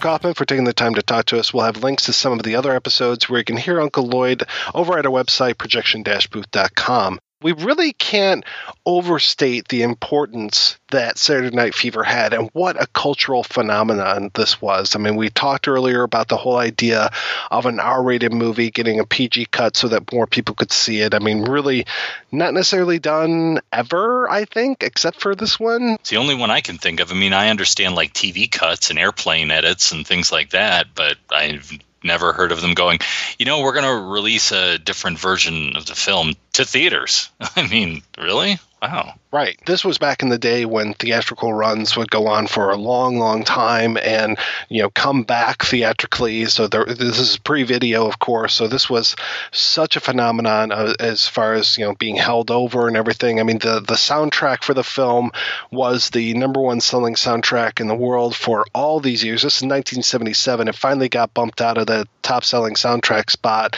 in the early 90s when The Bodyguard came out. But this was huge. This was one of those where it's like, oh yeah, well, Dark Side of the Moon has been on the, the charts for all these weeks, and Saturday Night Fever. I mean, this thing stayed forever. This double album filled with all these Bee Gees songs and some other songs that necessarily aren't that good. I mean, there's some great songs in here, and I love the Yvonne Elliman song, but some of the stuff, like, um, it's so bizarre that they would have covers of the songs on the same soundtrack, you know, like the More Than the Woman, um, uh, Tavares uh, version of it. It's just like, yeah, this really isn't that that good. But you know, you've even got KC and the Sunshine Band and all this kind of stuff. But um, yeah, some great great music, and it just was out there forever. And then, of course, as a phenomenon, it is going to get lampooned. So I know, Rob, you said like one of the first times that you saw the iconic white suit wasn't on John Travolta, but it was on Robert Hays. yeah, yeah, and I also talk about this scene being also the first time in my youth that I remember someone making a joke about Detroit in a film. And it's an airplane where Robert Hays is talking about how he met the um, Julie Hagerty character. I remember when we first met. It was during the war. I was in the Air Force, stationed in Drambuie off the Barbary coast. I used to hang out at the Magumba Bar. It was a rough place, the seediest dive on the wharf, populated with every reject and cutthroat from Bombay to Calcutta. It's worse than Detroit.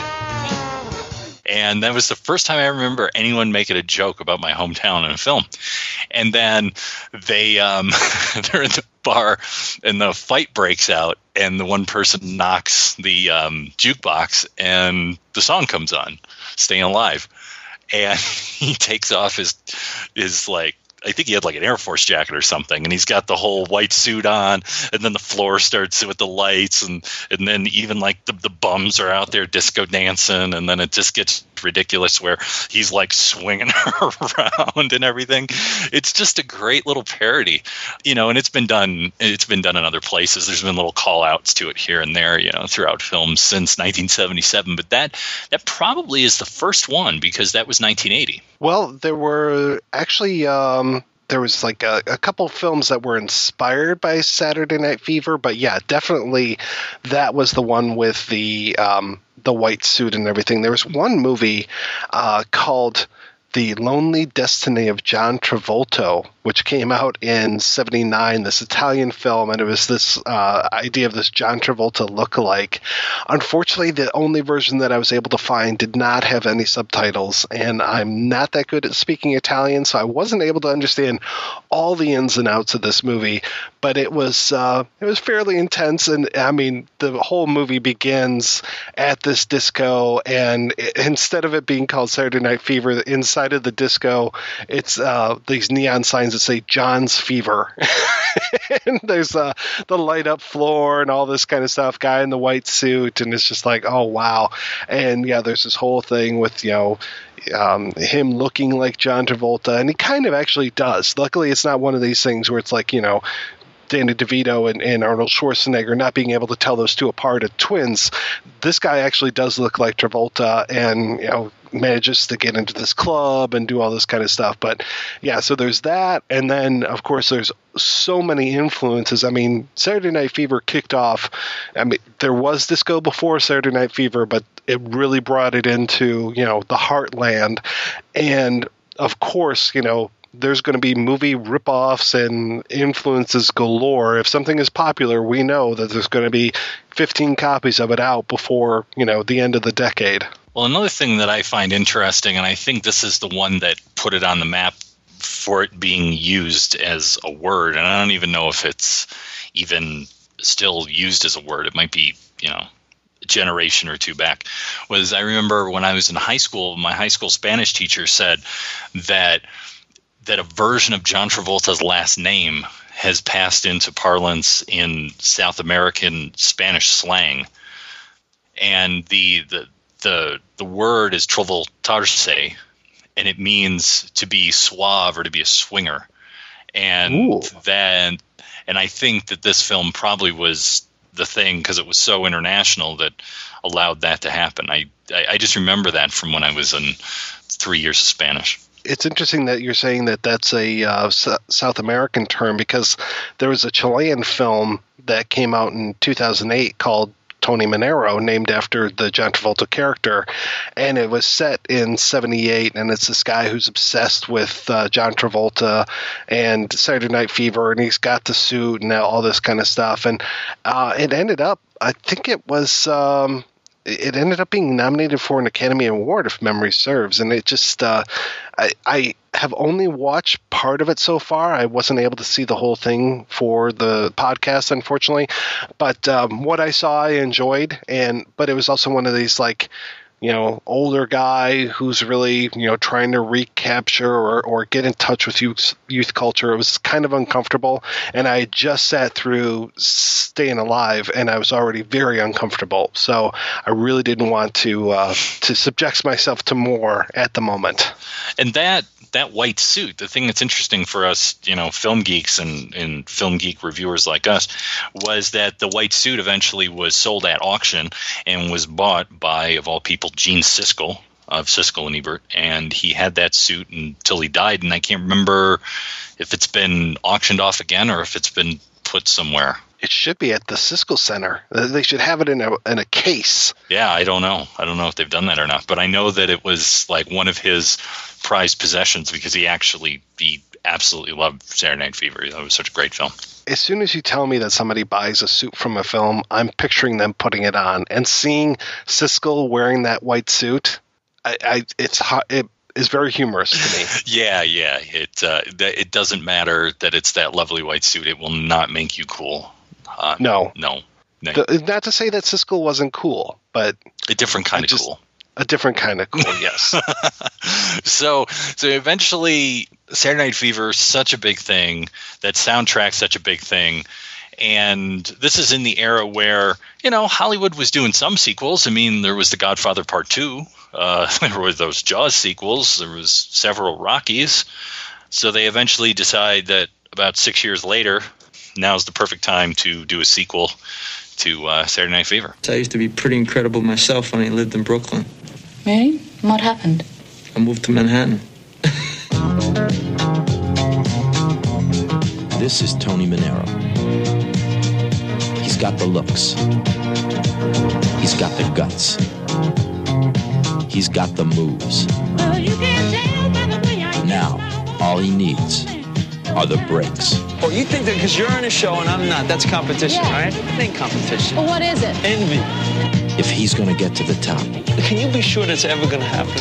it's gonna take everything he's got. You want to dance here? You follow my rules. Because I'm going to push you until you think you're going to die. Paramount Pictures presents John Travolta in a Robert Stigwood production, a Sylvester Stallone film, Staying Alive.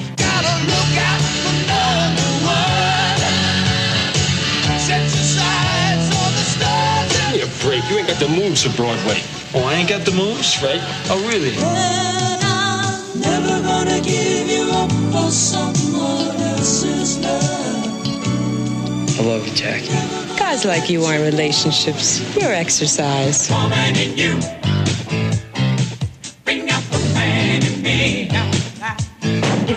You're hot over somebody, I don't want to always hear about it. I just respect the dancing, that's all. Yeah. And her legs and her face and it. Come on, the girl's got like an abundance of talent. Is where I should be. I could be loving you too. I've never been asked to leave before. Oh, don't take it personally. Well, how can I not? There's nobody else here in the room.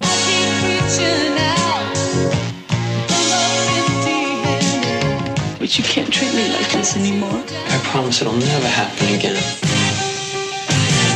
What you've got is an anger and an intensity, and that's what I need to make this show work.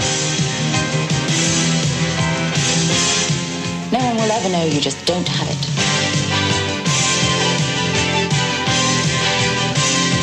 I got it? You're kidding me? Way to go, Manero! I need it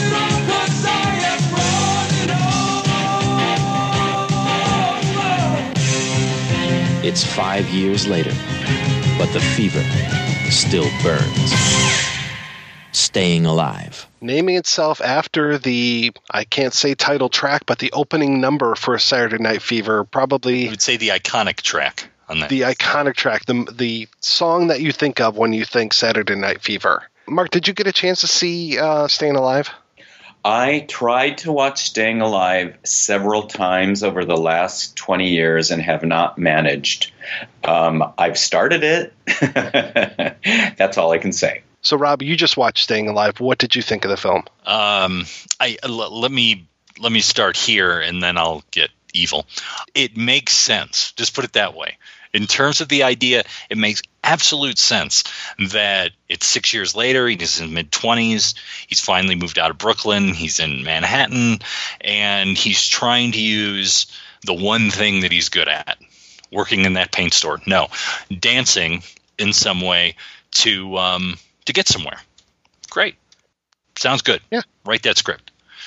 Well, And Norman Wexler did. yeah. So, and Wexler came in, wrote that script of a young Tony Manero in Manhattan. The the opening in the credits is um is it's just a song that's playing, and I, I am listening to it. I go, not just a song. No, wait, wait a second. I'm listening to it, and I go, I know exactly what this is. I go, just like you were talking about the action news being from Cool Hand Luke. This song, part of it, was used for sports on Channel 4 in Detroit in the 1980s and 90s. And I'm just like, what are they going to do? Sports update now? So anyway, um, so this is the, the the big piece de resistance, is it? Uh, this this song that was written by um, You guessed it, Frank Stallone. as uh, Frank Stallone. as as Was there another Stallone involved with this film? yeah. See see here's here's another connection back to Rocky. Sylvester Stallone directed it. Oh, okay. So, so so here you go, right? So he's not in it. He just directed it. For some reason, Sylvester Stallone thought, "Hey, Why not? I'll direct the sequel, Saturday Night Fever. That'll be great. And then I'll put my kid brother's music on the soundtrack. I'm not sure how they pronounce it in America, but I think that's called nepotism. Maybe. But, you know, if, if it's good nepotism like the Coen brothers, I don't care. If it's good nepotism like um, the Wachowskis, okay. This isn't good nepotism. So the only thing that was really cool in that opening sequence so so what you get over the credits is the song and it's a it's a tryout that, that's that's what I get. It's like some sort of like big cattle call dance thing, and Kurtwood Smith. Oh no, it's Kurtwood Smith. I'm like, is he gonna have a role in this? Well, sadly, no. He's only in the credits. He's like he's like a featured extra, and all I could think of is um, is him being like you know uh, like like in my head as I'm sort of casting this, he could be like the the, the guy who's who's casting, and uh, he'd be like, Can you fly, Bobby? you know, like oh god, that would be awesome. Can you fly, Tony? Can you fly, Tony? Cut to Tony Manero in the strings flying across the stage. Bitches leave.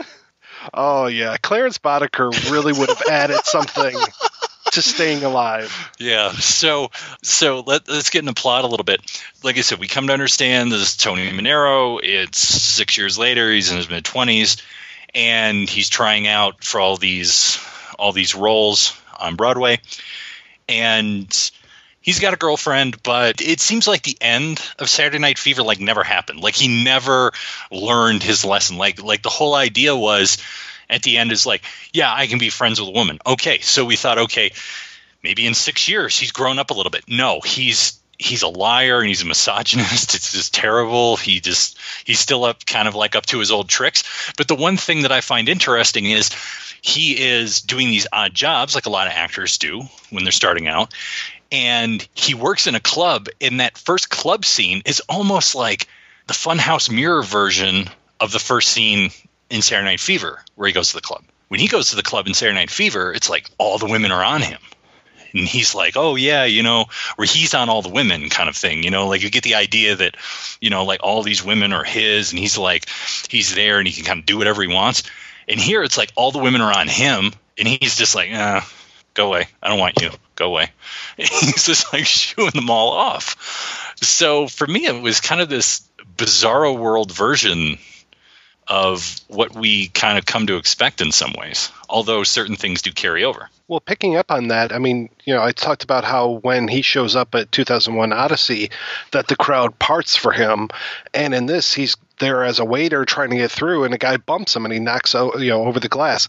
So Tony is kind of a schlub. You know, he doesn't he doesn't get picked for the audition. He is working at this low class dance studio, which feels uh, it, it seems like it's along the same lines as the dance studio where he was in Saturday Night Fever, and he's basically become that little shrimpy guy who is running the place, you know, and, and not even. I mean, he's he's a cog in the wheel. He's one of the instructors, and he's getting yelled at like and right out of the gate because he's late for his class because he was doing the audition, and then we see him at the club, and yeah, he's a waiter now. He's not the star when he comes in.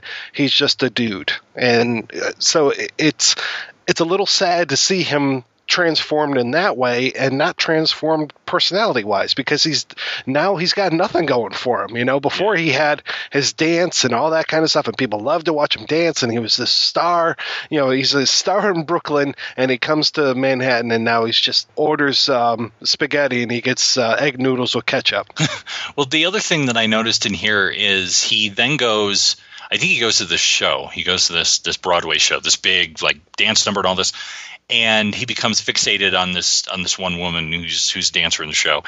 I, I wrote down in my notes that I go in this era, uh, Scorsese shows desire through slow mo. I'm like Stallone shows it through multi exposure and lens flares, going wild, and like he's just he's watching her and it's just like there's like four different images of her and then there's these sort of like like like the lights have this like star pattern kind of thing shooting off them and everything it's really kind of like overly done and then we learn that you know he does have a girlfriend but he goes backstage to try and pick this woman up and she's British and she's not falling for any of his stuff and like shuts the door in his face and everything.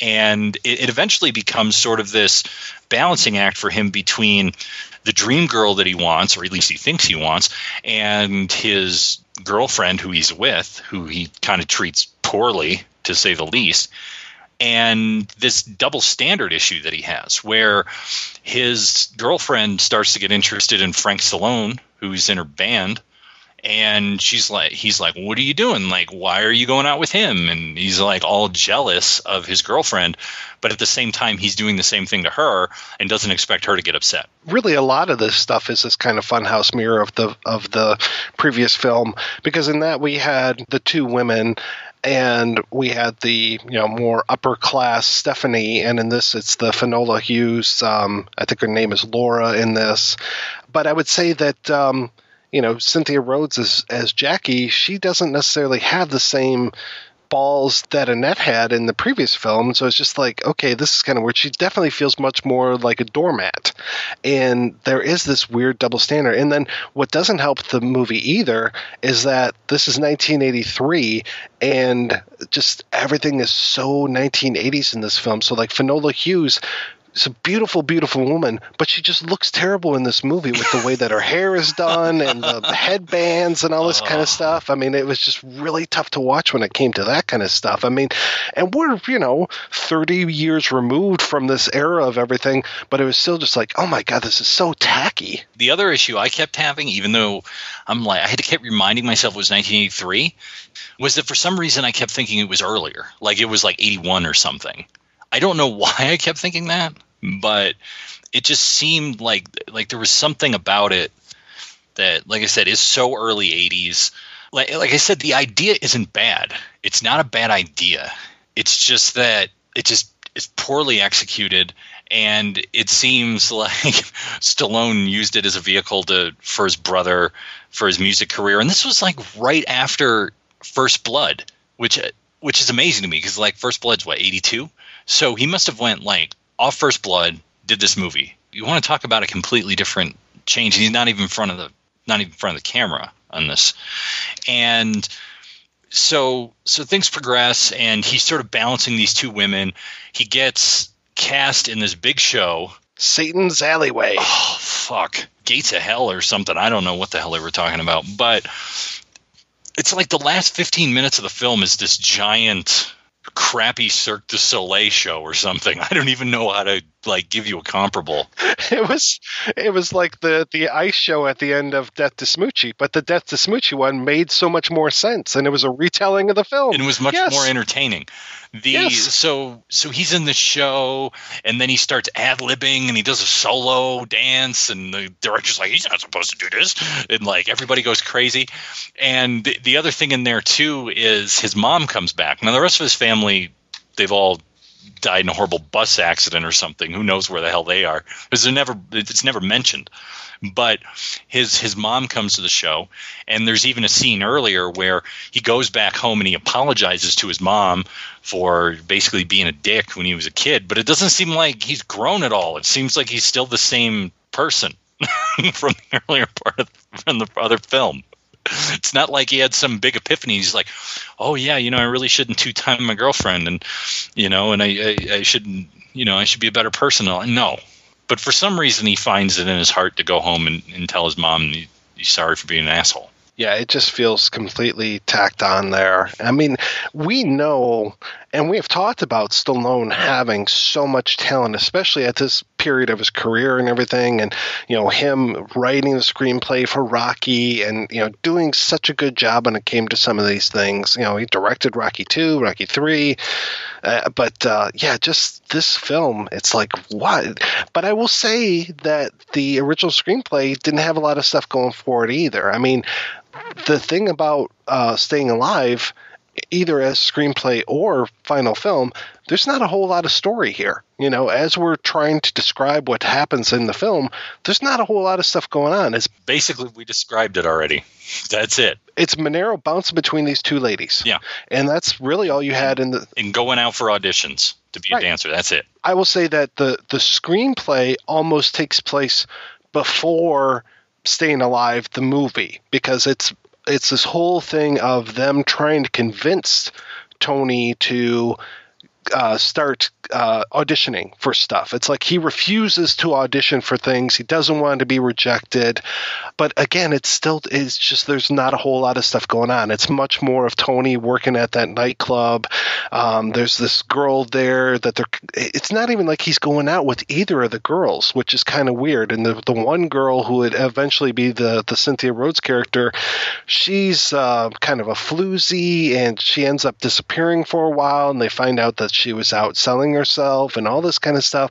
And then the other girl is kind of you know highfalutin and everything. So again, kind of going back to that Stephanie character, not quite as distant as the Finola Hughes character, but at one point she takes Tony out to her parents' place and they have uh, dinner with her mom and dad, and her dad is a psychologist, and you can tell that she's just rebelling against her dad. And there's this whole dialogue where the dad actually likes Tony because he, you know, doesn't pull any punches. He's very crass and everything, but the father just kind of gets off on it. But Tony realizes, like, basically, you're using me as this, you know, circus monkey to go out and shock your parents. So the Tony of that screenplay is much more thought out. But again, just not a whole lot of stuff happens.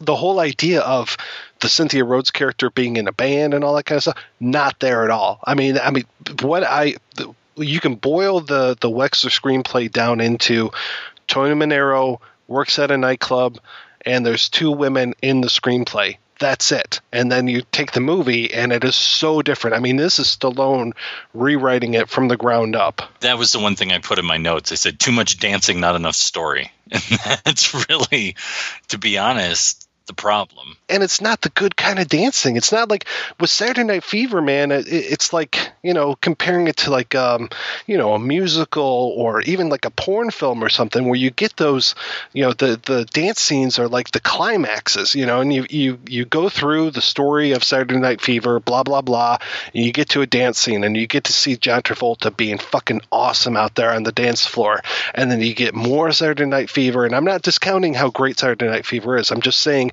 as far as the the pacing and the plotting goes, it's just like every you know X number of minutes you're getting another dance scene, and you're seeing how you know Travolta is just doing his thing, and you're reminding the audience how great this guy is, at least in one area that he he's a shit. He just does all these bad things, but when he gets out on the dance floor, he's just amazing, and you're giving us that every so often so that we remember why we're kind of following this character.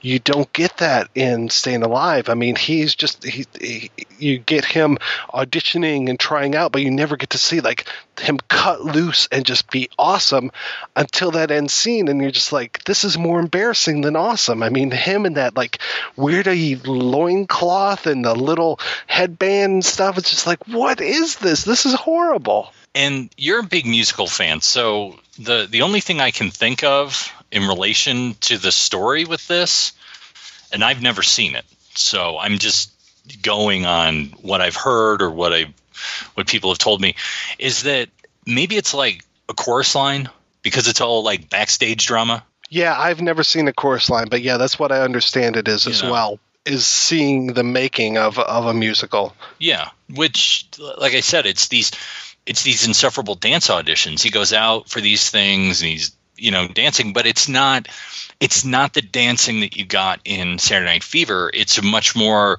you know choreographed uh, like a musical. You know, it's just real simple. I mean, it's like if you've seen a musical and you've seen a member of the dance company or whatever, the chorus or whatever that's in the musical, that's what you're getting. How exciting is that? It's, it doesn't seem to be all that exciting. You can make it exciting. I mean, you can make this stuff compelling, but it just it wasn't that way. I mean, you know, I watch um, so you think you can dance and i watch it from the beginning of the season every year because i love the whole idea the tryouts and the drama and all this kind of stuff i've seen fame you know we talked about bobby c the, that actor being in fame you know so you get to see that kind of you know the dance school and all that kind of stuff but this it just didn't hold my interest and I didn't care what they were doing either in the theater or outside the theater. And, you know, it's like when I even, um, like, to go back to the music thing again, looking at the soundtrack, I see like a half, you know, this was a single album as opposed to a double album, and one half of the album is the Bee Gees. I don't remember the Bee Gees songs in this movie at all. I just remember the second half of the soundtrack, which is all fucking Frank Stallone songs, and it's just like every fucking song, you know, Far From Over, F- Look Out for Number One, Finding Out the Hard Way, all this stuff, and it's just like, holy shit, this is all, this is just a vehicle for Frank fucking Stallone. There's only one Bee Gees song that I can think of that's Oh, in this God. film, and it comes at the very end. And what The it is, worst. and, and what it is, is that he's kicked ass in this big, you know, musical, and he goes to the door at the end.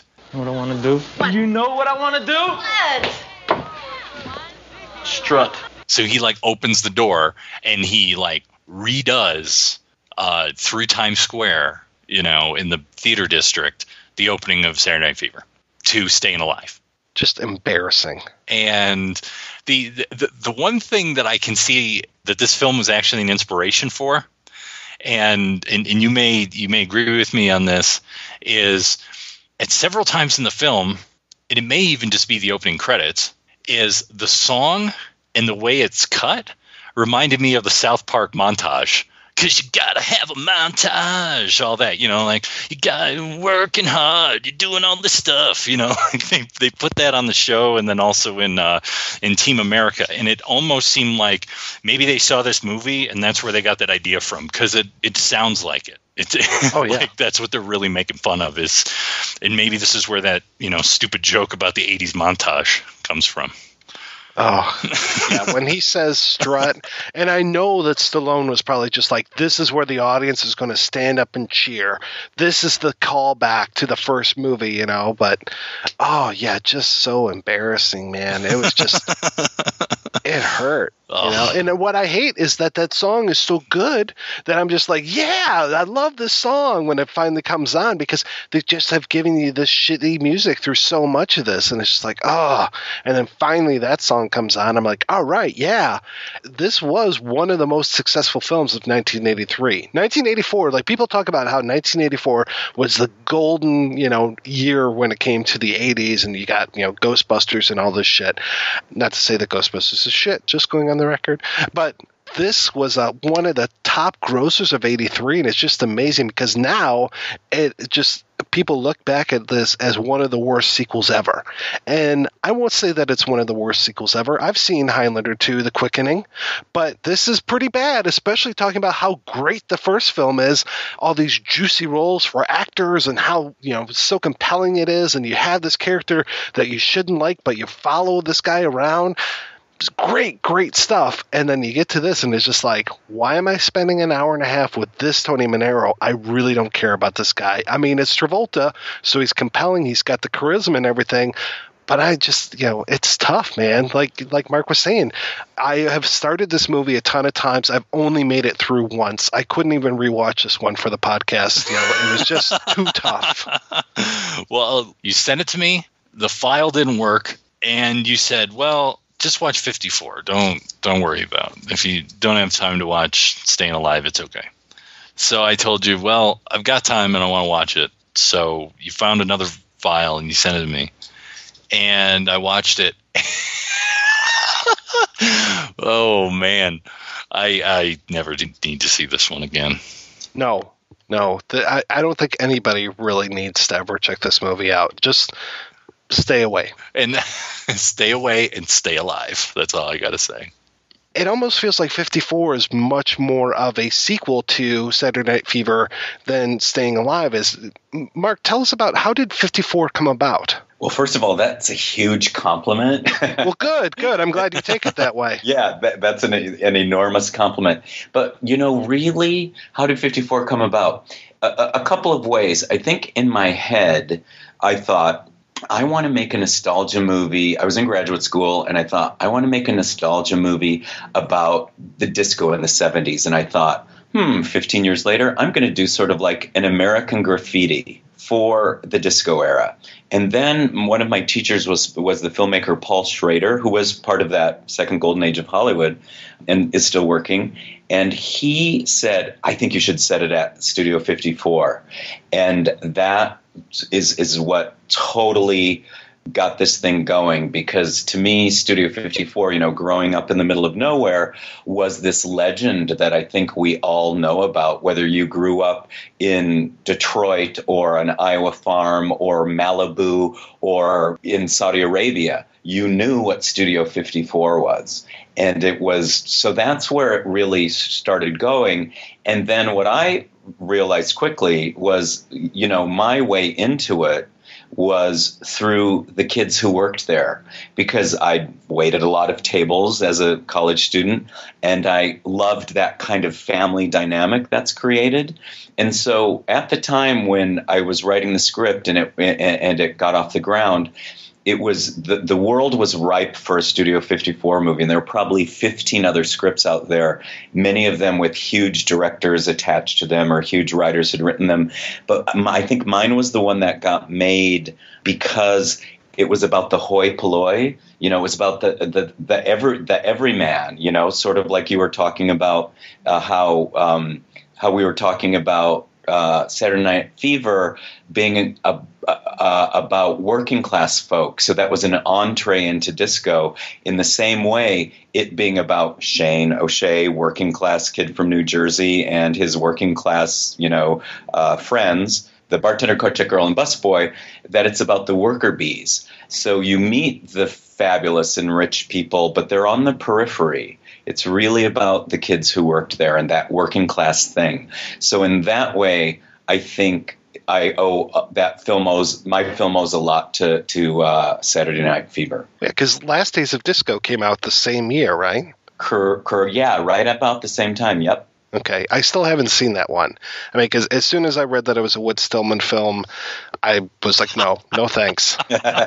Apologies to Mr. Stillman, but um, you know, I saw, I sat through Metropolitan. I think I hacked through half of Barcelona, and just he's one of the most bloodless filmmakers to me. So I just didn't do it. But I will tell you, Mark, that I saw 54. We, uh, it was, I was working at a uh, web design company, and a whole troop of us went down the street. We were in Birmingham, Michigan. We went down to the Birmingham Theater. Uh, this is before the. This is still the Birmingham Eight, just so Rob can get a picture of this in his head. And uh, we all sat there and we watched 54. And so it was a really nice afternoon. We took off the afternoon from work and went to see 54. So it was a really nice time. And Thank it was like, sh- yeah, yeah. And it was shortly thereafter that I remember hearing, um, you know, it, I was really into tape trading and all this kind of stuff. And it was shortly thereafter that a uh, 54 work print uh, hit my radar, and that it was so different from the version that was released. Now, I've read that the DVD, kind of talking about Saturday Night Fever and how Saturday Night Fever, the DVD is different than what we see normally, or the AMC cut, or all this kind of stuff. The DVD of uh, 54 is different than the version that I saw when I saw it at theaters. And then there's another version that's still out there. Well, so there are many versions of this movie because the studio cut it so much that they realized they made a mistake after they released it and they started adding things back. So you have, first of all, the, the movie, I think the VHS version is the movie. Then I think the DVD might have a little more. Then the French version has a little more. Then the, there's something called the extended cut, which is really just like three or four years old, but it's still that same um, story. It's still that same sort of, um, you know, almost to me, it's kind of a music video almost the way they cut it. It was reshot to be about the Ryan Phillippe character and the Neve Campbell character instead of what the movie originally was about, which was the uh, Ryan Phillippe, Breckin Meyer, and Salma Hayek characters.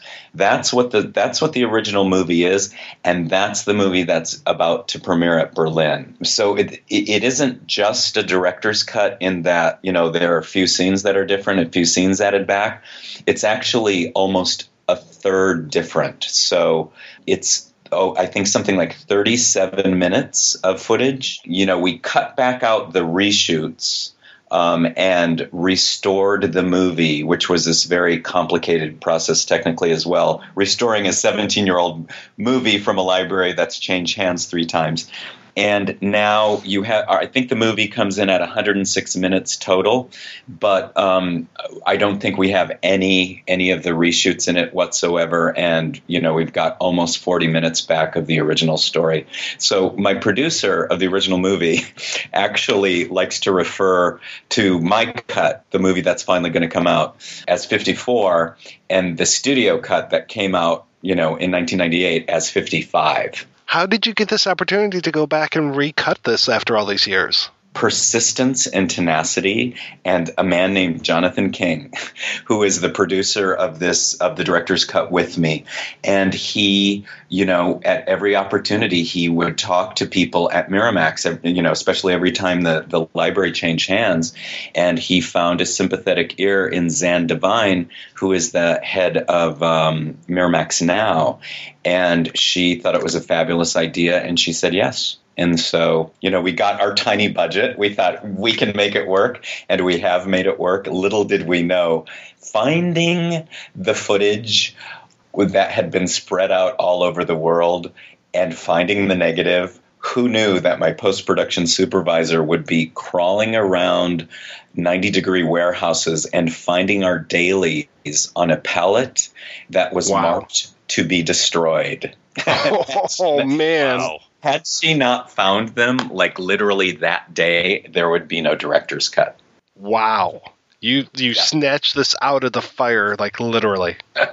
Nancy Valley, the goddess, snatched this out of the fire by crawling on her hands and knees through a dusty warehouse in the grapevine. So after this shows in Berlin, are there plans to put out your version to some sort of format so folks like us get a chance to see it? Oh, absolutely, yes. So what will happen is we'll have a few more screenings, and it will also, and then it will, um, you know, be available on VOD and iTunes, et cetera, eventually, probably later in the spring. Um, but it will continue to play at festivals also. So hopefully, you know, if I don't know if there's a, a festival in Detroit that would be interested, but we have a company called Park Circus who is um, taking care of that aspect of it. And that's what's really exciting about this that, that finally I get to go out with this movie to the film festivals and present it to people and have it also accessible to people online and in various other formats.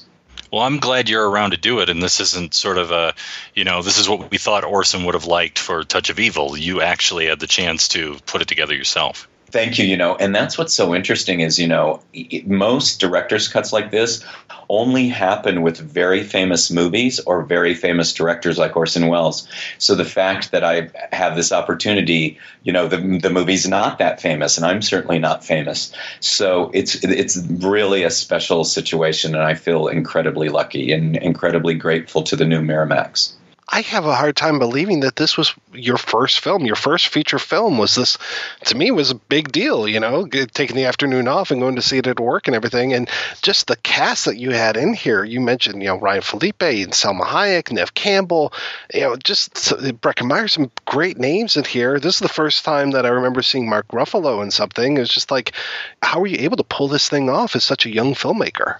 Well, see, this is what's interesting. This was the time of the queer new wave, and I was part of that queer new wave in the early 90s eh, because I'd made short films in graduate school and they did incredibly well and they touched nerves. And so I had sort of a festival career already because of these short films. One's called The Dead Boys Club and the other is called Alkali, Iowa. And they you know, Miramax was very aware of these movies, and you know, they were very after work. You know, they were very interested in working with young filmmakers, and in and and in my telling of this. Um, my version of, uh, of Studio 54, how I wanted to tell my story. Um, and then, you know, I was just a gutsy little thing who fought for a year for the cast I got. I mean, they were throwing people at me for, for the Mike Myers role that you would not even believe, or for the Salma Hayek role. She's a Latina, right? They were throwing all these blonde girls at me, and I I just dug in my heels on my cast every step of the way. And after a year of you know some fairly intense discussions, I I felt like I had this wonderful cast. And then what happened while we were shooting was my cast started getting really famous So Ryan came out with um, I Know What You Did Last Summer. Um, and I remember we had to shoot in Toronto a lot. Uh, we built the club in Toronto and we shot up there. And I remember once waking up in Toronto to my clock radio, and it was Ryan screaming on a commercial for I Know What You Did Last Summer. I like jumped out of bed. Ryan screaming, wait, what? Um, and so um, also Mike had you know had a lot of success on Saturday Night um, Live and with you know his first couple of movies, but the real sensation for Mike was when um, Austin Powers was released on either VHS or DVD and became this huge sensation. So he was getting bigger. Neve had Scream two or three coming out. Um, Salma had something, and you know, as a, you know, this was Mark's first role. I found him in a play. It's not his first role in a movie, but his first role in a big movie. And he, I found him in a play in the small theater in New York. And um, so uh, it's just like the cast just started becoming huge while we were shooting, which really made Miramax so excited about the movie, but then wanted to turn it into something else instead of the dark, fucked up Saturday Night Fever type of movie that it started out to be. Like you said, just that cast is great, and Mike Myers in here is so good as Steve Rubell. I mean, I've seen him in other things, and I've seen him in, in dramas and stuff, but sometimes there's sort of this I'm Mike Myers playing this guy kind of thing. You kind of get this secondary kind of thing with him sometimes, but in here, it's like he's in it. It's he's just so good and so dead on. Yeah, I, am thrilled with his performance. I think he, he and I are both really happy with it. And, um, you know, I really, I always want to do rehearsal even if I get him for a day. With Mike, I had him for three w- weeks, and he came in. He said, I got to tell you, I'm going to be just awful at the beginning, but believe me, by the time I'm on set, I'm going to be good. Just trust me. And he was absolutely right. And a lot of our rehearsal time was just spent just talking about the character and talking about the times. But we did, you know, all, all, all sorts of things. And then when he got his prosthetics, it really turned him into this character. And the interesting thing about casting him, this was funny. We were really getting close to making this movie, but but we still didn't have the Steve Rubell character cast, and it was the plum role in the movie. So we knew we could get a movie star but you know I wanted the right one. So we did not send the script to Mike, but Mike got it somehow and approached us. And Miramax was thinking, "Oh, Mark will never say yes to him," and I immediately said yes because there's a there's a um, a, a tragic uh, aspect to this character of Steve Rubell, and yet he's funny. And I knew, you know, I, we know this from many com- comedians. There's a real there a lot of their comedy comes from this tragic place. And so I just somehow instinctually knew Mike would be great. I did a little more homework, watched more of his stuff, and you know, by, by the time we met, we both knew it was sort of a fait accompli. So if if we didn't bite each other's heads off, it was going to work, and it did. So I'm very very pleased with that, and thank you for for mentioning. Yeah, when he showed up in Inglourious Basterds, I kept waiting for him to like, you know, oh behave kind of thing. But seeing him again in '54, uh, it was just like, oh wow, yeah, I forgot he was even in this because he just he plays that role so perfectly, and you you do forget that it's Mike Myers. You don't expect him to come out with that kind of shtick or anything. He just is that character so great, and the prosthetics help and everything. But he just you know is playing that character 100%. It doesn't feel like there's another person in there. It just feels like Rubell the entire time. It's the same kind of era, and it reminded me of the performance in a way of when Burt Reynolds was in Boogie Nights. That you have this guy who has this, you know, this this behind him. You know what I mean? Like people expect a certain thing, and then he shows up, and it just you're like, wow, you know. And that's really what it did for me. Mike was really on the road to getting an Oscar nomination here. In fact, the, the Miramax publicity machine was already making that happen. And before the film got cut, he was nominated for a New York uh, Film Critics Circle Award for Best Supporting Actor. So, man, it was happening. And then when, when the New York Film Critics saw the cut version, they pulled the nomination. oh, it was so heartbreaking. Oh. Yeah. Yeah, that movie. Yeah, yeah, yeah, yeah did you need to go back and like loop anything or or recontact any of the people that were in this originally, or are you able to do this completely kind of um, with the original elements that you have? One person, one very important person, Ryan, who, by the way, is just a wonderful, wonderful person. I love this guy very much. Um, it was his first lead and my first feature, you know, um, as you guys mentioned. And so I think we have that sort of bonding experience. You know, I think you're that happens between a first time director and a first lead actor thing. And um, so, after not being in touch with him, maybe running into him at parties here and there over the years, I hadn't been in touch with him for a couple of years, and I wanted to rewrite the voiceover. Um, so, in in 55, there's this long voiceover that goes throughout it. I did not write it, I did not like it, but I still wanted a, a beginning voiceover, right? Um, to take us to to kind of take us back into 1979. So I rewrote it and it's just you know at the the top of the movie. And what i realized was this is a little bit of a tiny tiny little bit of cinema history. I don't think this has happened before. You guys can probably correct me or one of your listeners can. But i don't think ever before has an actor been able to look back 20 years literally when they do their voiceover. So Ryan redid the voiceover as a 40 year old man looking back on what it was like to be 19. And it's kind of amazing. It's a little bit like boyhood, that there's this weird sense of reality.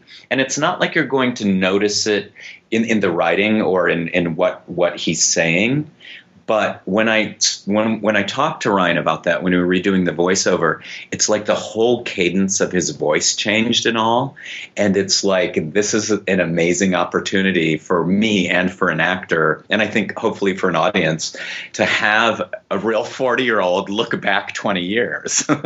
no, that's remarkable. That's like getting um, Wil Wheaton to uh, do Richard Dreyfuss's lines in Stand by Me or something. You know, just go back and and do the voiceover of him looking at his youth. You know, right. that would be amazing. Right, right, right. Exactly, exactly. Yeah.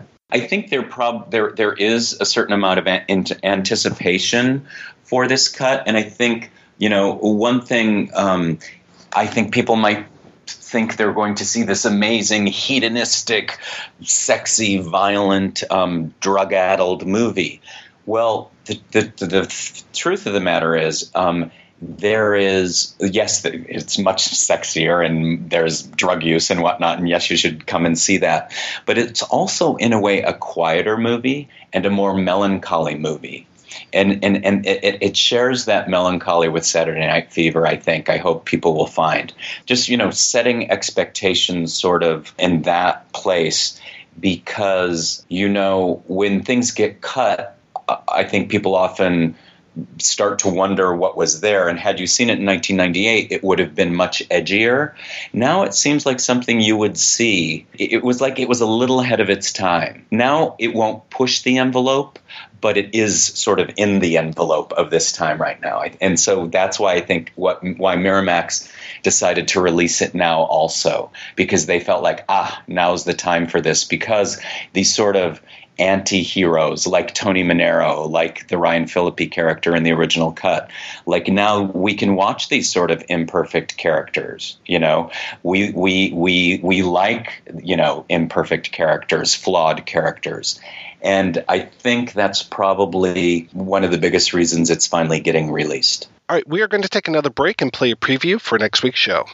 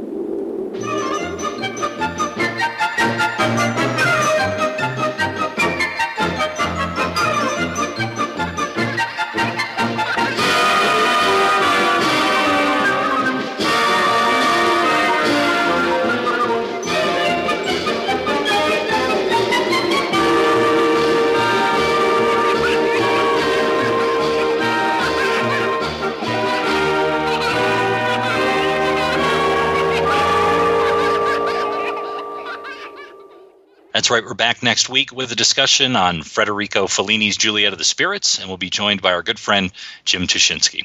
But before we go, I want to thank this week's special guest co-host Mark Christopher. And as you said, we're very excited that uh, your version of 54 is coming out soon. Mark, where can people go to find out more information about what you're up to if they're interested, and also these screenings? Well, first of all, thank you very much for having me on the show. It's been a pleasure. Well, so the film is premiering at Berlin on February 10th. Afterwards, we'll be having other screenings both in the US and abroad. And at I don't have a release date yet on VOD and iTunes, etc., but it should be later in the spring. So I think good old Google is where we find out right now. Um, because as I said, um, Miramax has not landed on the on the release date yet you said that there's a company. Is it Miramax is putting it out, and this other company is assisting? Is there a website or anywhere to learn anything more about them? Oh, yes, thank you very much. Yes, they're called Park Circus, and if you Google Park Circus, you can get a hold of them there. Jack Bell is in, is the lead person on this project at Park Circus, but they they are um, they are taking charge of the festival aspect of it. Well, very cool. We'll keep up with um, the release dates and everything and post those over on our Facebook group and make sure that uh, folks know that if it's coming to their town that they will be able to see this or when it hits VOD, iTunes, all that kind of fun stuff. We'll have those links available too. And um, yeah, go ahead, sign up for our Facebook group over at our website, projection-booth.com. So thank you everyone for listening to another episode of the Projection Booth. We hope you'll do us a solid, go over to iTunes and give us a nice review, give us some stars, you know, we'll appreciate it. Now, gentlemen, it is time to strut.